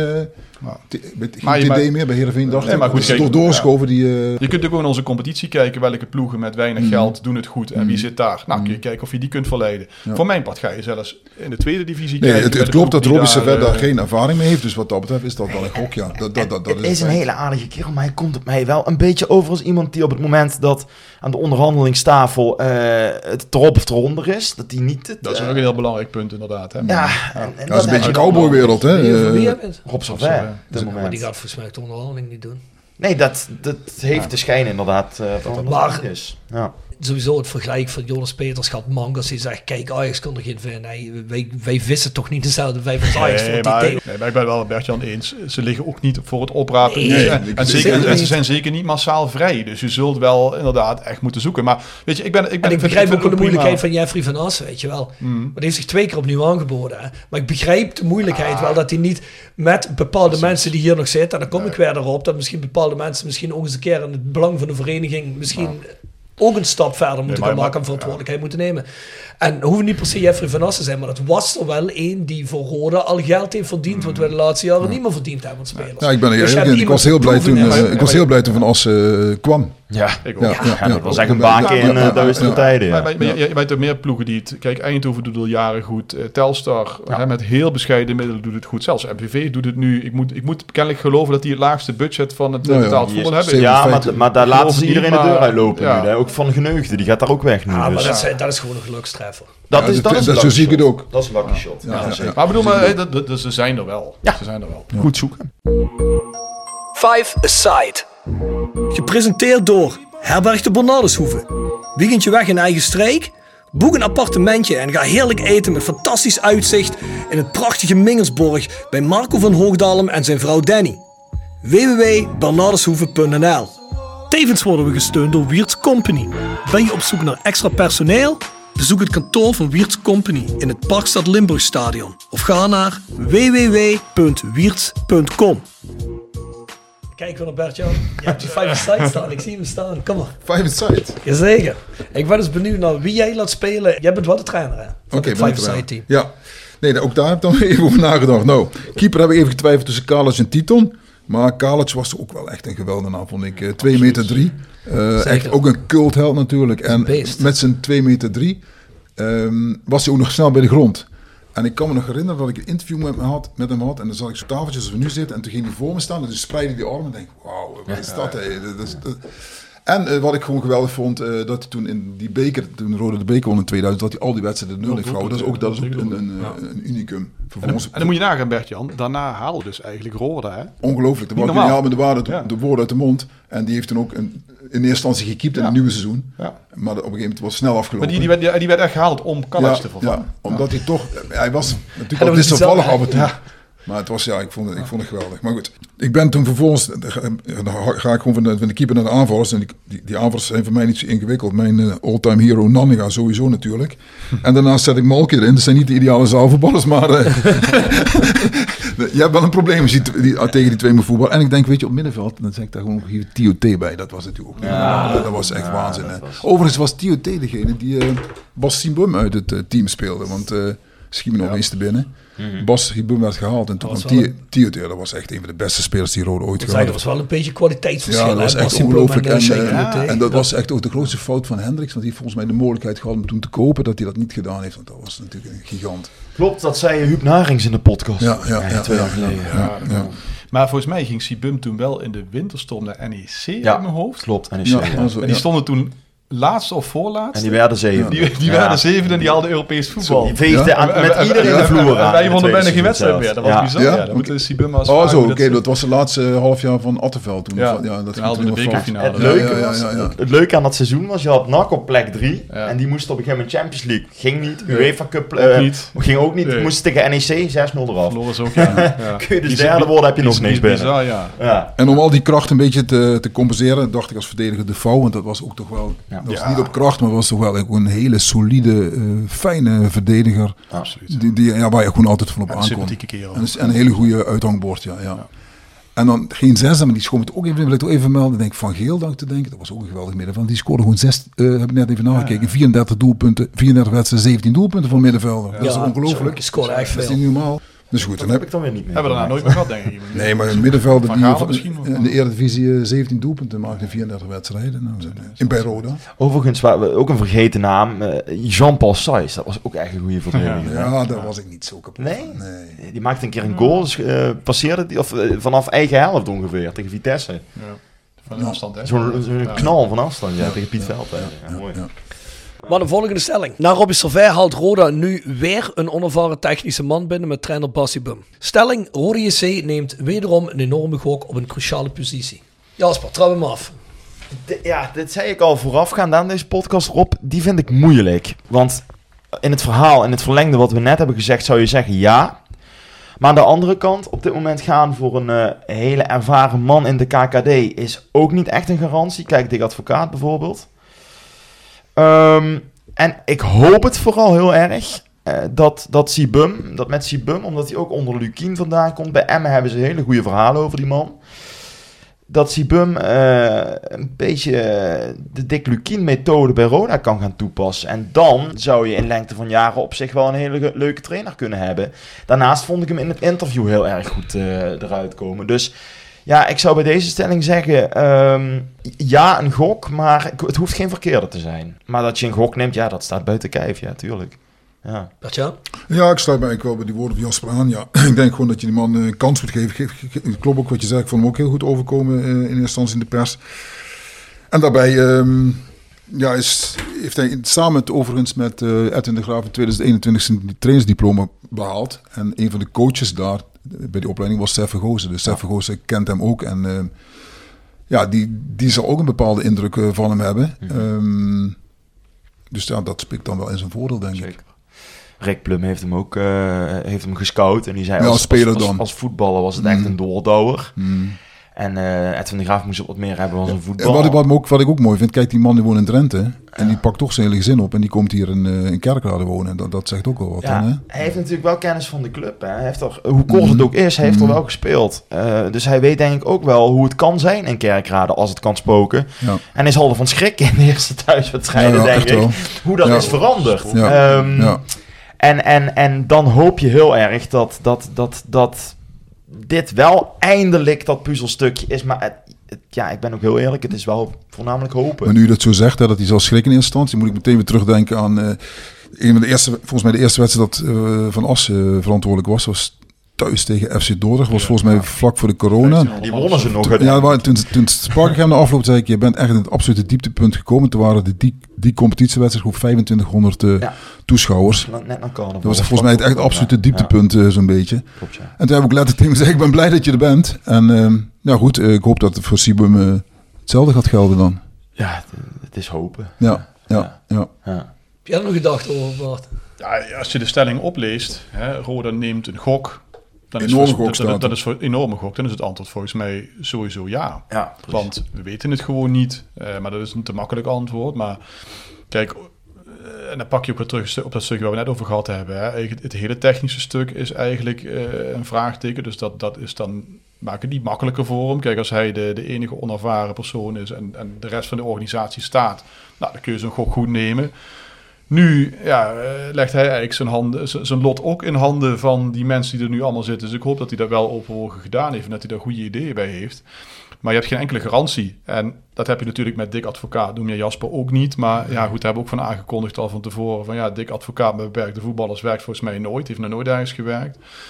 Eh, maar er zijn natuurlijk wel degelijk voorbeelden te bedenken in de eerste divisie. Waarvan je eigenlijk wel met redelijke zekerheid kunt zeggen. Ja, dat zijn trainers die zakken nooit door die ondergrens Ja. heen. Hè. Daar haal je altijd wel steady minimaal de play-offs mee. En als die een goede selectie hebben, dan, Mhm. dan promoveren ze. En daar waren er volgens mij ook wel een paar van vrij. Nou, daar hebben ze dan uiteindelijk dan toch niet voor gekozen. Dat zal ongetwijfeld ook met budget te maken hebben. Maar ja, eh, ik, ik, ik, ik ben ook best wel gecharmeerd van hem hoor. Ik vond het interview vond ik hem ook goed overkomen. Hij heeft inderdaad ook best wel een aantal dingen mee. Maar ja, we zullen het helemaal moeten afwachten hoe Sibum omgaat dadelijk als er druk bij komt kijken.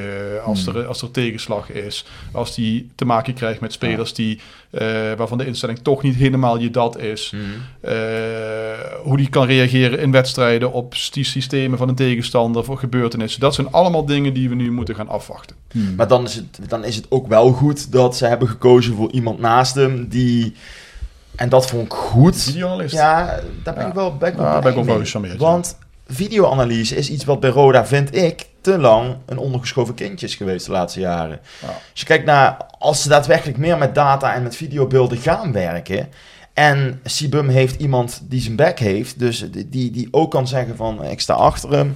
Hey, Sibum schijnt iemand te zijn die houdt van de instelling en die houdt van eh, een mentaliteit erin krijgen. Als je daarnaast ook nog een klein beetje innovatie erin kan brengen en dat zou slagen, Ja, dan, dan, daar ben ik wel blij mee hoor, eerlijk gezegd. Maar, maar het deed goed dat er niet al een video-analyse. Nou, Ja, nee, nee, nee, nee, ik heb toevallig vorige week met eh, Edwin de Graaf over gehad. En eh, ik heb hem ook de vraag gesteld van, zou je an- dingen anders hebben gedaan? Hè? Dan, Ja. Als je erop terugkijkt.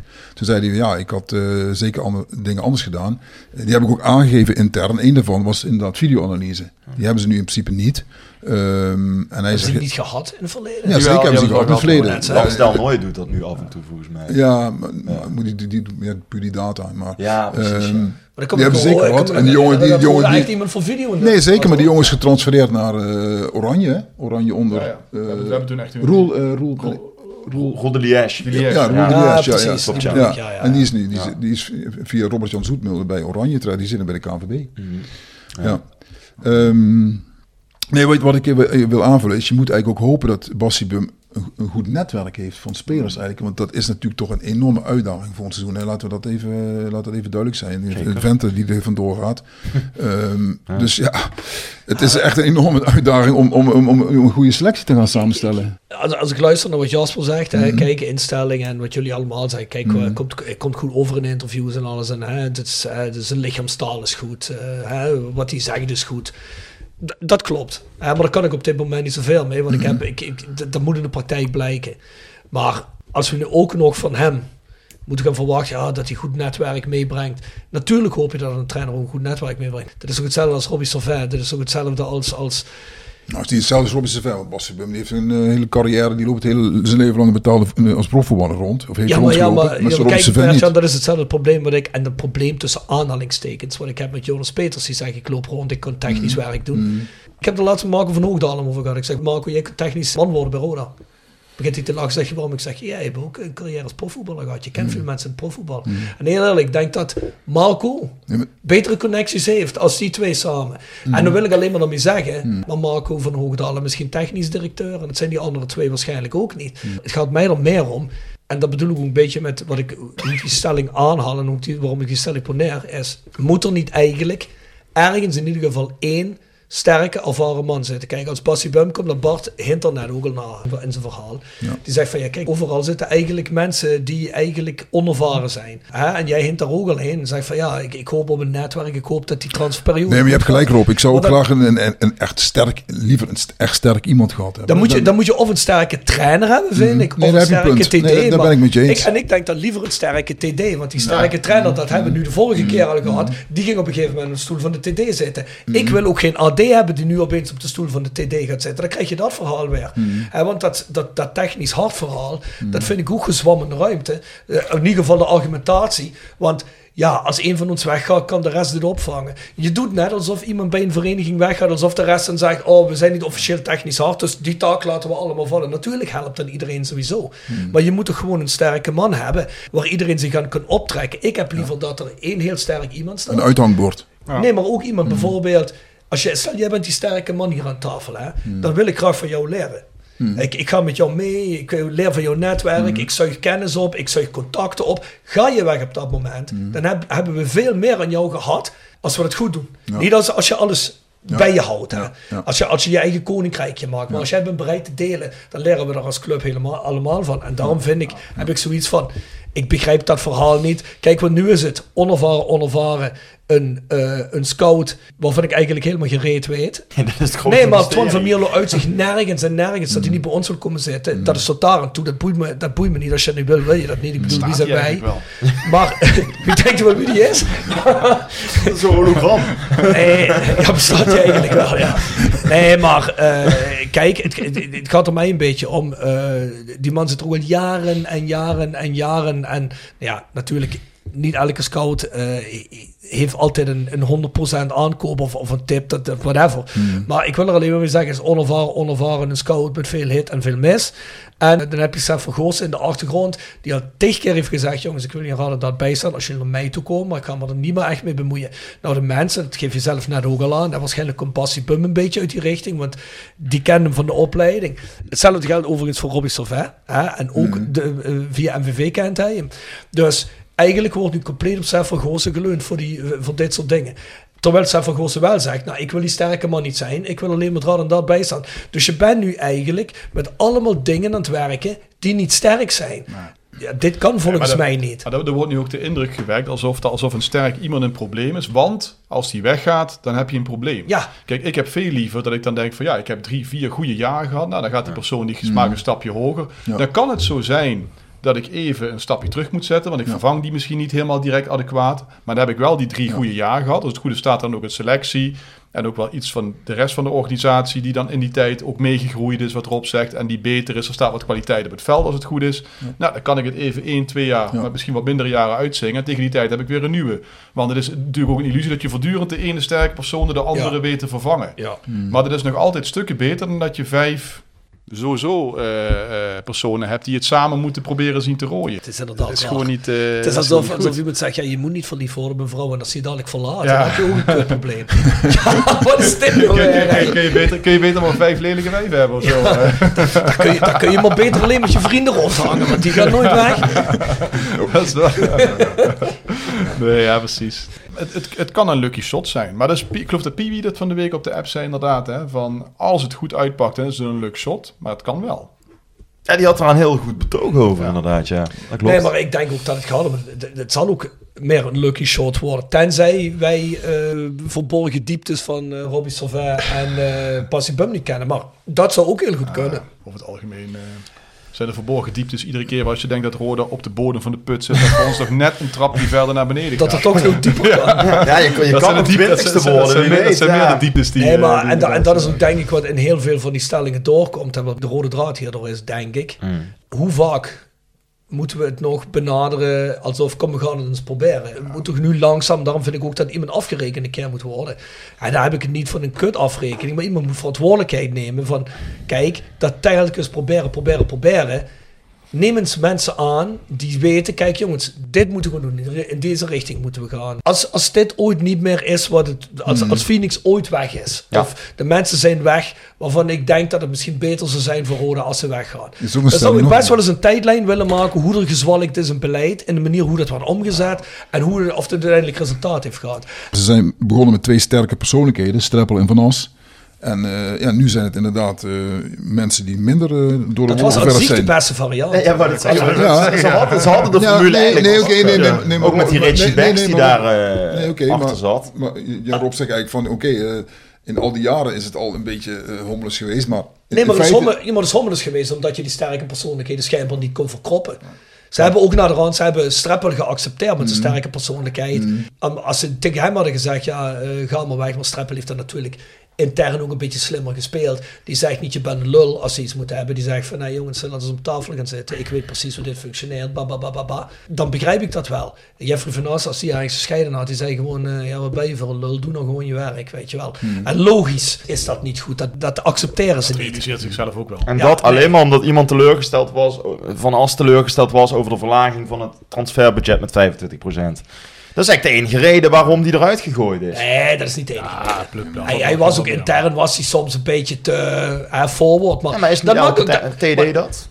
Nee, ja, het lijkt eraan hoe je je verwoordt natuurlijk. Hè. Maar daar gaat het ook niet om. Ik vind dat je daar wel als club mee om moet kunnen gaan. Je moet sterke persoonlijkheden net willen hebben. Dan moet je een boom over kunnen opzetten. Hetzelfde toen we het hadden over Terrence Douglas. Het kan niet de eindoplossing zijn om te zeggen, oké, ga jij dan maar op de bank zitten. Je moet op een gegeven moment moet je een sterke iemand hebben die zegt, oké Terrence, kom eens bij me zitten. Wat is je probleem? Eh, dit kan op die manier niet. En dan probeer je het op, te lossen. Ja, dat moet het Maar ik eigenlijk denk, ik de denk niet, trainers. ja, dat, we kunnen het over Terrence Douglas hebben, maar ik denk niet dat dat, dat, dat, ik denk dat het heus wel gebeurd is. Dat ze heus wel aan tafel met die jongen van tevoren zijn- gezeten. Dat niet, eh, met Terrence Douglas of met eh, nee, nee?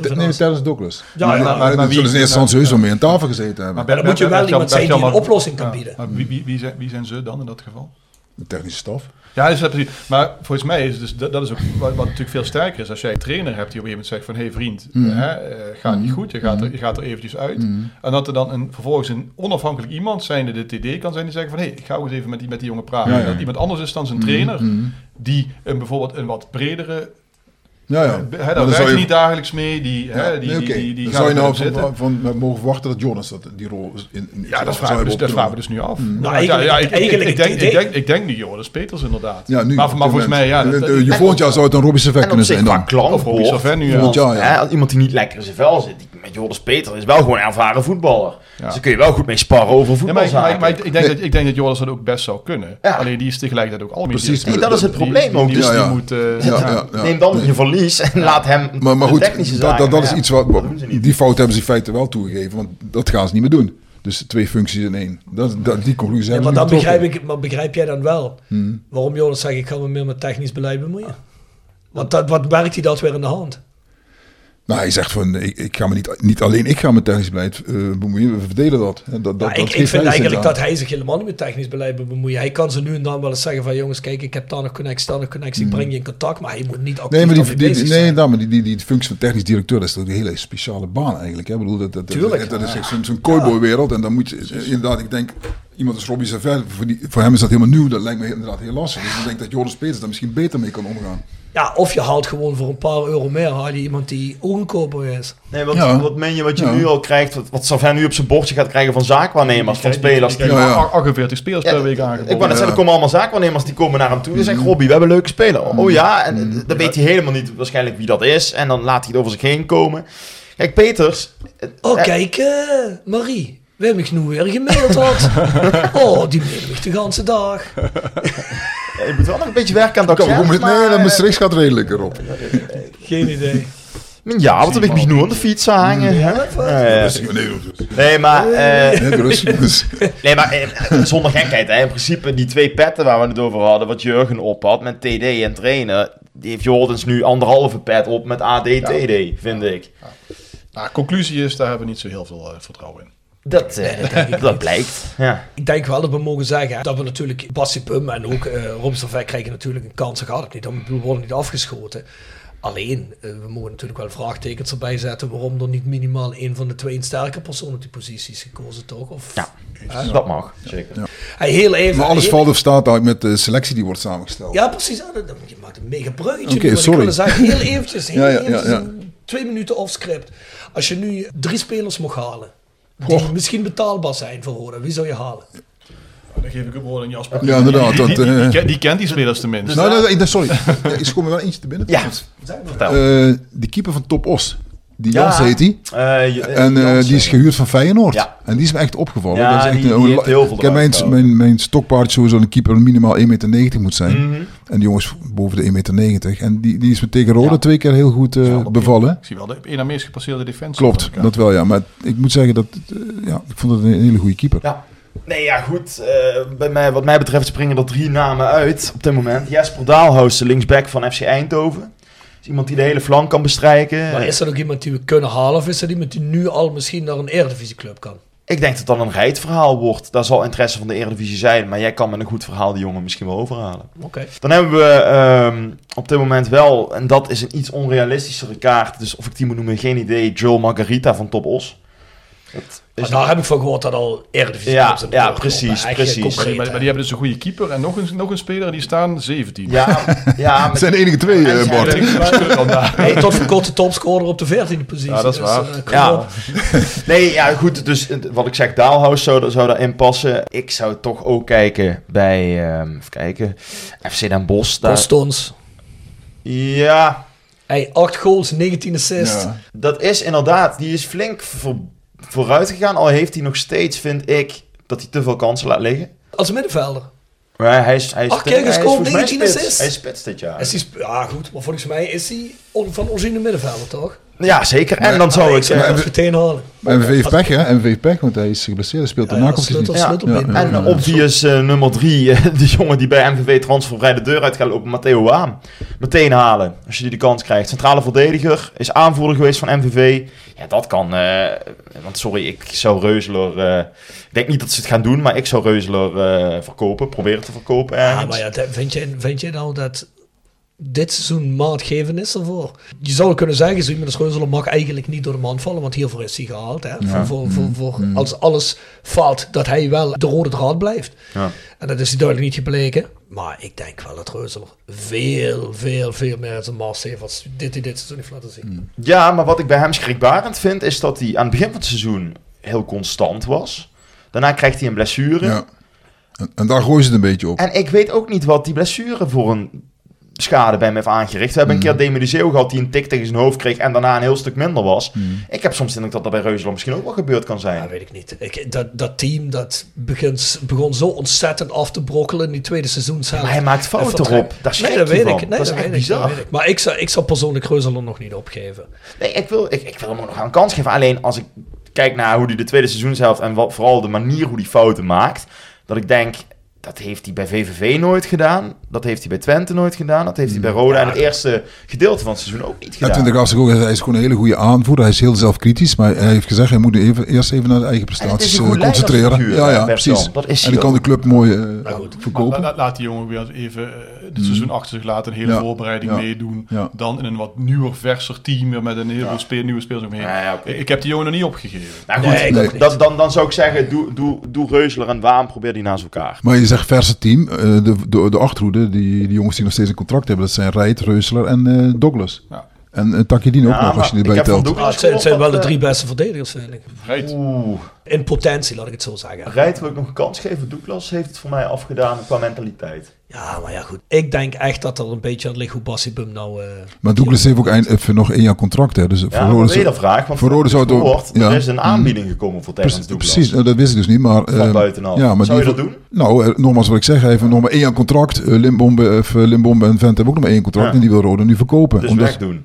Nou, die, dat, dat, kan voor je aantrekkelijk geld zijn. verdienen wel, ja. precies. Ja, ja. En we moeten geld verdienen. En wie- Dus welke, club is die aanbieding dan? Ja, het buitenland. Ik heb niet gehoord waarvan, maar wel buitenland. Ja, het zal me niet verbazen eigenlijk. Als jij een paar ton kunt vangen voor zo'n speler, moet je hem wegdoen. Ja. Wij, wij kunnen ons niet veroorloven om mensen nog, waar je een jaar eerder, Nee. Ja, zeker niet als het 100, twijfelgeval al is het 150.000 euro voor kunt krijgen, de deur uit te laten lopen. Ja.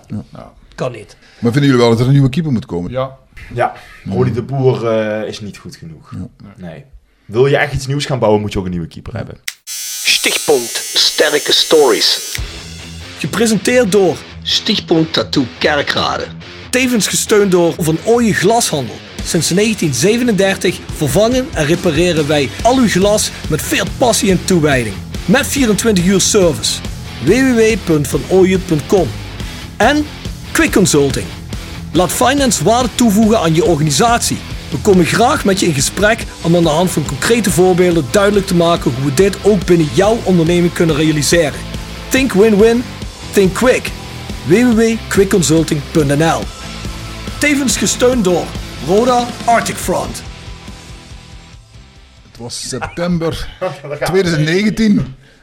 En ik ging eh, een beetje gewoon eh, heel onschuldig naar Rode de Graafschap toe. Nou ja. En ehm, toen kwam we het stadion en toen kreeg ik voor de wedstrijd te horen van... In de rust gaan ze die Mexicanen eruit eh, werpen, eruit gooien. Wat? En ik zeg, nou goed, eh, ik zat er met Jimmy Leenders van Limburg. Ik vertelde Jimmy, dus Jimmy spitste zijn oren. En die, die katerde dan bij Cyril Engels. En toen had Cyril Engels geregeld dat, ehm, dat wij daarmee a- aanwezig mochten zijn. In die zin. Ehm, in die zin dat... eh, een VIP-ticket voor de uitwolk. en dat in ieder geval, het was als volgt. Ehm Cyril had, ja, het was in ieder geval geregeld dat de harde kern zat plotsklaps eh, in de skybox.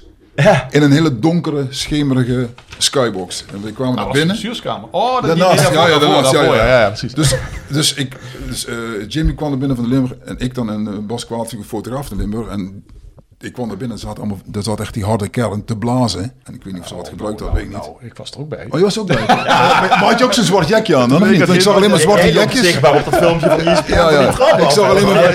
Ik zag. Je zat ook bij. Zat jij te blazen? Dus ik kwam, ik kwam daar, ik kwam daar Dat is binnen. sterke story, hè? In die donkere. Ik kwam daar binnen en die jongens die keken ons. eh, wij- waren, we hadden niet de indruk dat we echt gewenst waren. Maar goed, eh Cyril die fungeerde een beetje als katalysator. Maar in ieder geval, het was dan de bedoeling dat eh, Cyril. Het was nogmaals een hele schuimer, schemerige, obscure ruimte. Met allemaal jongens met eh, zwarte jasjes aan en eh, van die capuchons op. Dus. Maar goed, het was de bedoeling dat Cyril dus eh, in de rust naar de bestuurskamer zou gaan. En meneer De La Vega naar die ruimte wilde transporteren. Maar die, die bleef maar weg en die bleef maar weg, Cyril. En de jongens begonnen nog meer te blazen. En op een gegeven moment kwam Cyril, ja, hij komt niet mee. Ja, en toen, eh, ja, toen, toen, toen, was je ook bij, Bart. Toen zijn, ze de bestuurskamer ingestapt. En de Vega stond heel eh, onschuldig met eh, wat bestuursleden van de graafschap te converseren. En opeens werd hij in zijn kraag gepakt. Hè. Daar, daar is, daar- ja, daar is ja. er overigens meestal ik, eh, een reportage door NOS van gemaakt. Echt waar? Ja. Twee jaar later, of, of andere... Nee, een half jaar Ingo Met Ingo in. Bullis in de hoofdrol inderdaad. En, en, en ook die, die fotograaf die daarin voorkomt. Ja. Die vertelt dan heel triest wat er gebeurd is. Ja, dat is zo goed. Dat is zo goed. Die, dat, dat beschrijft... Daar gaat letterlijk een camera van de trap af op de Ja, de La Vega van die trap afgebonjourd Ja, ja, werd. ja, Ja, dat is schitterend. wat Nee, maar wat ik ook zo opvallend vond, want ik liep er ook die trap af en er stond er maar een politieagent. Ik zei, tegen de politieagent, van, hoef je niet in te grijpen of zo? Nou, die wisten, waren allemaal op, op, op Nee, de want dit, was, dit was, ei- eigenlijk was dit, en dat kunnen we een paar jaar later wel, was, was eigenlijk een, een, een goed voorbereid complot. Ja. Ja. Waarbij ook echt vanuit het rode personeel gezegd is van jongens, er moet iets gebeuren. Ja, Bij Frits ja. Schroef kregen ze Ja. geen contact. Er moet iets gebeuren waardoor het, die, die, de positie van die man eigenlijk onhoudbaar wordt. Want de media die pakte dat niet echt op. eh, De eigenaar die pakte dat niet echt Mhm. op. En iedereen had zoiets van ja, als dit nog twee, drie weken langer duurt, dan bestaat de club niet meer, want hij rooft gewoon de club leeg. Dus het was eigenlijk ook, het rode personeel was daar redelijk van op de hoogte ook eh, van, van wat er ging gebeuren. De politie. En ook die bewaker, hè, die nog nou, de politie heeft ook gezegd, eh, wij, wij nemen het buiten over. Dan Ja. hè, zorg Ja. ervoor dat hij naar buiten komt en dan nemen wij Ja. het vandaar over. Want hij had zijn laatste hoop er nog gevestigd op die bewaker die no Hablo, no Hablo Espanol Ja, zei. ja, Ja, ja, en vervolgens dat toneelstukje dat hij tegen de muur aan staat. Ja, ja. Ja, dat was ook... Dat, dat Wat- was... wat- Ik wat- kut dat want jullie met die man gedaan hebben. eh, Traumatisch, ja. traumatisch voor die man. Nee, maar je, je ziet was die, die, die documentaires over Sunderland. Ik denk, dat is toch... Ja, dat, als dat, daar dat, is Een schijntje ver. Vorige Ja, week hebben we het daar met de jongens van de, van, eh, van de content creators van Roda over gehad. Dat zou fantastisch zijn dat dat, eh, Ja. als dat in een van binnen oes was vastgelegd. Vervolgens schreef Ronald Waterhuis nog een column in de Limburg. En daar hebben we toen nog even op gereageerd. Want hij omschreef toen eh, de fans als tokkies, hersenloze figuren en tuig. Ja, maar als Ronald dat zegt, dat zie ik als een compliment. Precies. en eh, hebben we ook geschreven van, eh, dat hij nog steeds met eenzelfde vertoonde hooghartigheid eh, respectloos op mensen neerkomt en neerkijkt. en ehm, ik, ja, ik vond het juist getuigen van lef. Hè. De Limburgers worden wel eens neergezet als eh, dat ze te weinig assertiviteit hebben. hebben. Maar eh, nu waren ze het helemaal zat en ze schudden iedereen wakker en eh de Levega was weg. En, en het heeft ook het effect gehad uiteindelijk. Hè. Ja, maar Ja. dit het was wa- onhoudbaar. Ja, ja, En nee, dat, was, absoluut. dat was ook voor iedereen zichtbaar onhoudbaar. Het was en op het juiste moment. En het was net het statement wat nodig was om inderdaad de club boven water te Ook houden. Schroef kon er niet meer omheen op dat Nee, moment. Nee. het, er moest iets gebeuren. Ja. Ja. Jongens, even de laatste stelling doen. Het huidige beleid van de KNVB wat betreft supportersgedrag leidt tot een grote hoeveelheid stakingen bij wedstrijden en laat soms de wenkbrauwen fronsen. Stelling, de KNVB kan dit beleid nooit blijven handhaven zonder dat het belachelijke dimensies aangaat. Hier wil ik de heer Kluut het woord geven. Ehm, dat- dat- laten we de luisteraars eventjes erbij betrekken. Ik had daar gisteren een leuke discussie over in de Voice of Calais groepsapp met, eh met Bjorn Jegers. Probleem wat ik vind is op het moment dat je, dat je bij voorbaat een actie plant om te gaan doen, vind ik dat je dat nooit, eh, dat je dat nooit in die zin goed kan keuren. Kijk, dat we, dat we het er allemaal over eens zijn dat als er een bekertje bier op het veld gegooid wordt en dat er gestaakt wordt, dat, dat vind ik de grootst mogelijke bullshit natuurlijk. Maar als willens en wetens twee keer toe een rookbom het veld wordt gegooid, dat je ook nog eens bij voorbaat weet dat, eh, eh, dat, dat, dat, dat een club ehm, in principe ervan op de hoogte is dat er fans van buitenaf gaan meekomen. Ja, ik vind wel dat de supporters daar zeker blaam treft en dat je dat, dat iets belachelijks is. Maar ja, het is, en daarin ben ik het wel eens met jullie, ja, het is wel eh, het gevolg van een, een belachelijke maatregel om bij alles wat op het veld komt meteen de boel stil te leggen. Ja, ik, ik denk dat je de tweeërlei moet zien. Ik denk dat je zo'n rookbom of een vuurwerkincident kun je ten eerste niet vergelijken met een bekertje bier. Dat is Hmm. alles één. Dat zeg je zelf goed, hè. Ja. Eh, een bekertje bier op het veld. En zelfs met bekertjes bier is er een verschil. Gooit iemand een bier in de lucht uit vreugde en dat land per ongeluk op het veld, of voor mij niet per ongeluk het land op het veld. Dat is één. Ja. Eh, ga jij met z'n tienen een speler op een hoekvlag bekogelen met bier? Ja. Dan zou je nog kunnen zeggen, jongens, eh, is goed geweest, doe me niet. Maar als er eens een keer bier wordt gegooid naar een veld, toe, er is nog nooit iemand naar een intensive care gemoeten voor een, eh, voor een eh, beker bier. Het is een beker en het is een vloeibaar iets. Ja. Dus als mensen gaan liggen of moeilijk doen, dan is dat allemaal gelul in de ruimte, weet je. Er Ja. wordt nu een reusachtig probleem om iets gemaakt. En hiermee is het begonnen met de. Ja. Daar moest per se iets aan gedaan worden. Heel eerlijk, dit krijg je niemand buiten Nederland uitgelegd. Duitsland, de jongens van weken naar voetbal ga. Als ik daar probeer uit te leggen wat dit is, dan begrijpen ze dit niet. En niet omdat ze vinden, we zijn allemaal zo agressief in Duitsland, is allemaal zo dit, is allemaal zo dat. Want mensen moeten ook zo ophouden met dat eeuwige, dat eeuwige fantasieriedeltje. In Duitsland loopt iedereen door elkaar heen en alles gaat goed. Nou, ik ben veel naar Duitse wedstrijden geweest. Het ging vaker niet goed dan dat het goed ging als mensen door elkaar lopen. Geloof me. Op de familietribune gaat het wel goed. Gaat het Nederland doen. Gaat het ook verder doen. Ik wil alleen maar zeggen, dat iemand gooit een idee in de ruimte en dat moet dan betutteld worden. Daar moet iets mee gebeuren. Ik, ik word er helemaal gek van dat Nederland is een land van de micromanagement. Oh, ehm, heb je vuil op de trap liggen voor je appartement voor de deur? Ja, maar dat moet gepoetst worden. Dat moet meteen weg. Ja, het moet ook geen rotzootje worden, maar... Dan moet, meteen een, dan moet meteen een straf aanhangen. Dan moet meteen een maatregel aanhangen. En dat moet gehandhaafd worden. Maar ik weet het eerlijk gezegd niet. Gooien ze in Duitsland ook bier of niet eh, naar spelers toe? Ik weet het eerlijk gezegd Hangen niet. daar niet Er wordt ook wel eens, op? nee, Nee, dat maar- ook niet. en- er wordt ook wel eens een bier gegooid. Maar weet je, zijn, ook- zijn ook vaak vanbekers, hè? Ja, precies. Dat is, dat is, ja, maar dat is, ja, dat is ook, ook gedeeltelijk een oplossing. Hè? Dat is ook een gede- gedeeltelijk de oplossing. Hè? Als jij 2 euro of 3 euro op van op zo'n beker doet, hè, gooi jij hem niet meer op het veld. Geloof me. Nee. Nou ja, zijn bier kost ook 4, 5 euro. Plus je kunt het ik hergebruiken. Dat is één oplossing. Maar goed, als ze hem bijvoorbeeld. gooien, is het wel weer linker natuurlijk. Ik denk ook als er niet zoveel aandacht aan besteed zou worden, hè, dat het Ja, meteen voorbij zou niet. zijn. Ja. Ja, ik weet het niet. Ik, ik had het idee dat na de corona dat dat een, een beetje een, een hype werd door eh, zoveel mogelijk Ja, dat te is wel waar. Dat- dat- Ja, maar dat- er is iemand die wel vindt dat dit niet kan. Ik, maar ik, ik, ik denk inderdaad, als daar geen enkele aandacht aan besteed was, dan was het ook wel een stille dood gestorven. Nee, maar wat ik, ik, bij- maar, maar ik, probeer, probeer eens terug te gaan, zeg Ja. maar, naar... Ja, ik bezoek al sinds die begin jaren 90 bezoek ik, bezoek ik voetbal Hmm. in Nederland. En ik vind het eerlijk gezegd in de stadions ja, rust, rustig op dit moment. Als je het vergelijkt met, met vroeger, en dat wil niet zeggen dat, dat we vroeger moeten idealiseren, maar vroeger nou, daar, gebeurde er veel meer op tribunes en daar, daar was amper aandacht voor. Maar het is natuurlijk nu wel zo dat iedere wedstrijd is live op tv. Er zijn cameraploegen, het wordt veel beter in beeld gebracht dan ooit. Er zijn voorbeschouwingen, nabeschouwingen, er wordt overal over gesproken. Ja. En iedereen die vindt overal iets van. En als we het weekend gehad hebben, dan hebben we de podcast, dan hebben we de, hè, de praatprogramma's en zo allemaal. Bij, bij, bij Rode kon vroeger een wedstrijd gestaakt worden. En ja, als de journalisten het niet in de krant zetten, dan, dan, dan wist niemand dat. Want het, werd- het haalde de samenvatting niet en niks. Hè. Ja. Daar gebeurde gewoon helemaal niks mee. Maar toch, hè Bart, bij Groningen is het ook een optelsom. Ja, bedoel- Hè, bij Groningen is het Ja, al maar- vier keer gebeurd Ja, dit maar, maar, seizoen. maar, Dan maar, het- maar, maar het enige krijg je echt ook dat ze sneller denken ja, van... Ja, dat klopt. Maar het enige wat echt erg is wat er gebeurd is, vond ik die, die Jetro Willems die een klap in zijn gezicht kreeg. Want ook, ook een rookbom. Kijk, jij zegt van ja, als je dit voorbereid gaat, gaat doen thuis, dan kan het niet. Ja, ik weet niet hoe je onvoorbereid een rookbom op het veld wil gooien. Dan heb je ineens in je broekzak zitten of zo. Weet je. Dat is natuurlijk altijd Nee. Voorbereid. Nee. Maar, maar een rookbom, kijk... Ik, ik, ik, ik vind het heel wat anders als iemand een rotje in het pub- tussen het publiek gooit. Keihard dat afgaat, wat, wat gevaarlijk kan zijn. Maar een rookbom, ja, dat ding dat rookt eventjes. En eh, we gaan over tot de orde van de dag eigenlijk. Ja, ik begrijp dat Ja. ook niet. Ook die dingen op de tribune. Ja. Weet je, wat is dat nou zo? Er staan er jongens die zwaaien met zo'n ding over de rand van zo'n hek heen. En wat, wat is er dan? Wat, wat, het is gewoon omdat het iemand tegen het zere been stoot. Die vindt dat dit niet kan in zijn beleving.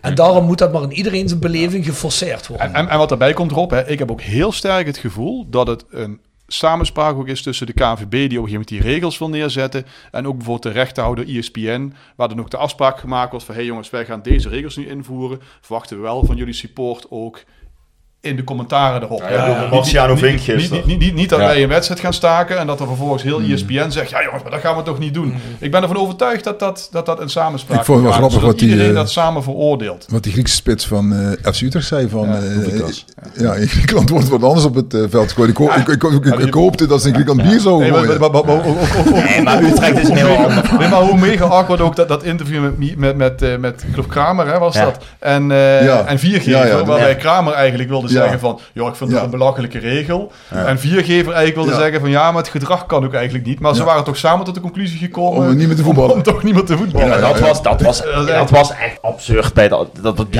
bizar. Maar, maar bij, bij, bij, bij ons toch ook, eh vrijdag... werd toch ook weer eh, met nog twee minuten te gaan wedstrijd, wedstrijd gespeeld. gezegd En, eh, heel even voordat wij erachter kwamen. Maar goed, Ja, de- de de Ja, maar luister, ik bedoel, het is Ja. toch op het belachelijke en het banale af. En als we dit nog serieus nemen, nadat een kind, een leeg bekertje, een kind van acht een bekertje op het veld heeft veld. Nee, maar serieus, dan zijn we aangekomen op een punt. Dan moet je ergens in de spiegel gaan kijken en denken van... jongens, moeten we dit nou echt gaan en- handhaven, en- dit soort en- shit? Weet je wat het probleem is? nog melden, Maar het probleem is nou, de KNVB kan niet meer terugdraaien. Die kunnen niet meer zeggen van, oké, je mag daar je bier... niet Nee, meer, precies, je, nee. kan niet, je mag daar weer met bier gooien. Dat, dus maar dat dus is- ze, hebben, maar- ze hebben inderdaad een probleem Ja, maar gecreëerd. Bert-Jan, ja, Ja, precies, ja. Dit, dit is nou ook wat het is. Ja. Ze hebben hier een monster gecreëerd. Hè, want ze gaan nooit toegeven. Want Nee. dan is het van, oh, de. KVB nemen nooit meer serieus. Maar volgens mij zijn ze er ondertussen wel achter dat ze wel een monster gecreëerd Ja. hebben. Want dit is toch, dit gaat helemaal Maar wat me ook opvalt, wat- Wat was En het er- gaat ook nooit lukken. Wat, wat, wel een ding, wat ik ook wel een dingetje vind. Je ziet nou tegenwoordig dat als er iemand aan een beker gooit hè, en de wet wordt gestaakt, dat zo'n knaap eh, be- tussen fans onderling wordt aangepakt. Hè? ja. Dat- dat- Ja, dat- hangt er vanaf welke tribune. Want ik denk dat als, de, als je dat vanaf de harde kern doet... ja, maar je ziet toch eh, wel op, in het stadion, op de harde tribunes, dat, dat, dat, dat, dat, Ja, kijk, dat- dat- dat niemand er natuurlijk bij gebaat. het- als je- ja, precies, na negen minuten gisteren, dat is Ik denk als verschrikkelijk. Leon toch een peker gooit, dat, dat denk ik niet. Nee, maar Tuurlijk, laten, we ook, tuurlijk, laten we niet tuurlijk. vergeten waarom dit is ingevoerd. Hè. Het is ingevoerd omdat er een aansteker richting het hoofd van Ja, ja. Klaas Ja, was. maar dat Ja, vind ik ook van ja. een andere orde. En dat is iets anders. Kijk, Ja. Nee, maar klopt. als je het hebt over bier, Ja. ja. van bier krijgt niemand een wond op zijn achterhoofd. Nee, ja. Dus dat is anders. Ja. Kijk, en, en Ja. ik vind dat we dat los moeten zien. Bier is iets anders dan vuurwerk, een Maar zoals. Rob zegt, eh, ze hebben gecreëerd, de. En ja, nu heb je... eh, Kijk, ik, ik, ik denk dat dadelijk in de zomer stopt. Dat, dat, dat als de gemoederen weer een beetje... Ja, maar de hebben kan niet gaan zeggen, ja, je mag niet Nee, maar, nee, maar goed, maar als, als, je, als je net zoals dat ze nu in samenspraak met de rechten houden hebben, eh, ga, zo kun je dat dadelijk ook andersom doen, hè? Van als er een beker gooit, we gaan niet meer staken, maar houden het buiten beeld. Nou, ik vrees... En, en, dan zijn we weer een paar maanden verder, dan Ja. heeft Ja, niemand het er meer Ja, over. Nou, Ja, ik, ja, ik, ik, ik, vrees, dat is echt omdat ik denk dat de KNVB het niet gaat terugtrekken. Ik vrees dat het nog verder gaat en dat er een alcoholverbod gaat komen. Als er alcoholverbod komt, dan heb ik helemaal geen reden meer om de rode. Nee, dat is voor ons Ja, inderdaad.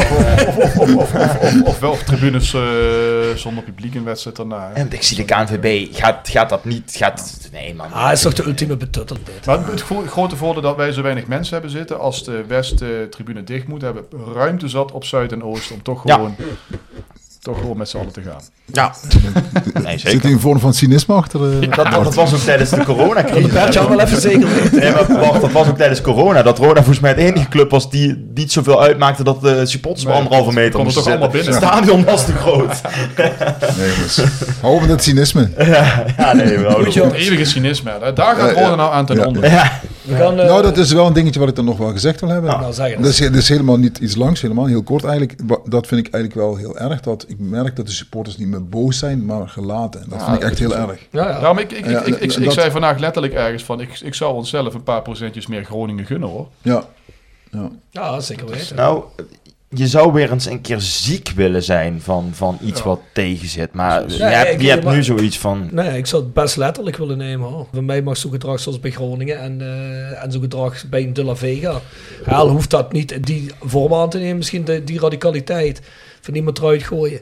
Maar voor mij mag het best wel weer allemaal een beetje. eh, hè, het, tot hier en niet eh, verder. Ja, fl- flinke grote protestspandoeken die ze daar hadden. Dat hoefde voor mij niet met het eh, K-woord eh, of zo. Nee, een ouderwets statement wel, naar de huidige gang van zaken zou nooit verkeerd Precies. zijn. Maar we toch een beetje positief afsluiten. Ik, ik, ben, ik heb, blijf die overtuiging houden dat als het gaat lopen, dat er zo weer eh, 12.000, eh 13.000 mensen in het stadion zitten. ja, ja, Roda is een club, Ja. dat, dat blijft bij mensen in de harten zitten. Of het nu... Ja, en de mensen snakken naar resultaten. Goed mensen, vind ik een mooie afsluiter. Vrienden van de podcast. Jiggers en Teerling Advocaten. Next door Heer Neil en Beauty Salon. Hotelrestaurant de Veilerhof. Herberg de Benaldershoeve. Noordwand. Rapi Autodemontage. Van Ooyen Glashandel. Quick Consulting. Wiertz Company. Vendo Merchandising. Nederlands Mijnmuseum. Roda Support. PC Data. Metaalgieterij van Gilst. Willeweber Keukens. Stichtpunt Tattoo Kerkrade. TVK Sport Noord. En Roda Arctic Front. Roda fans uit.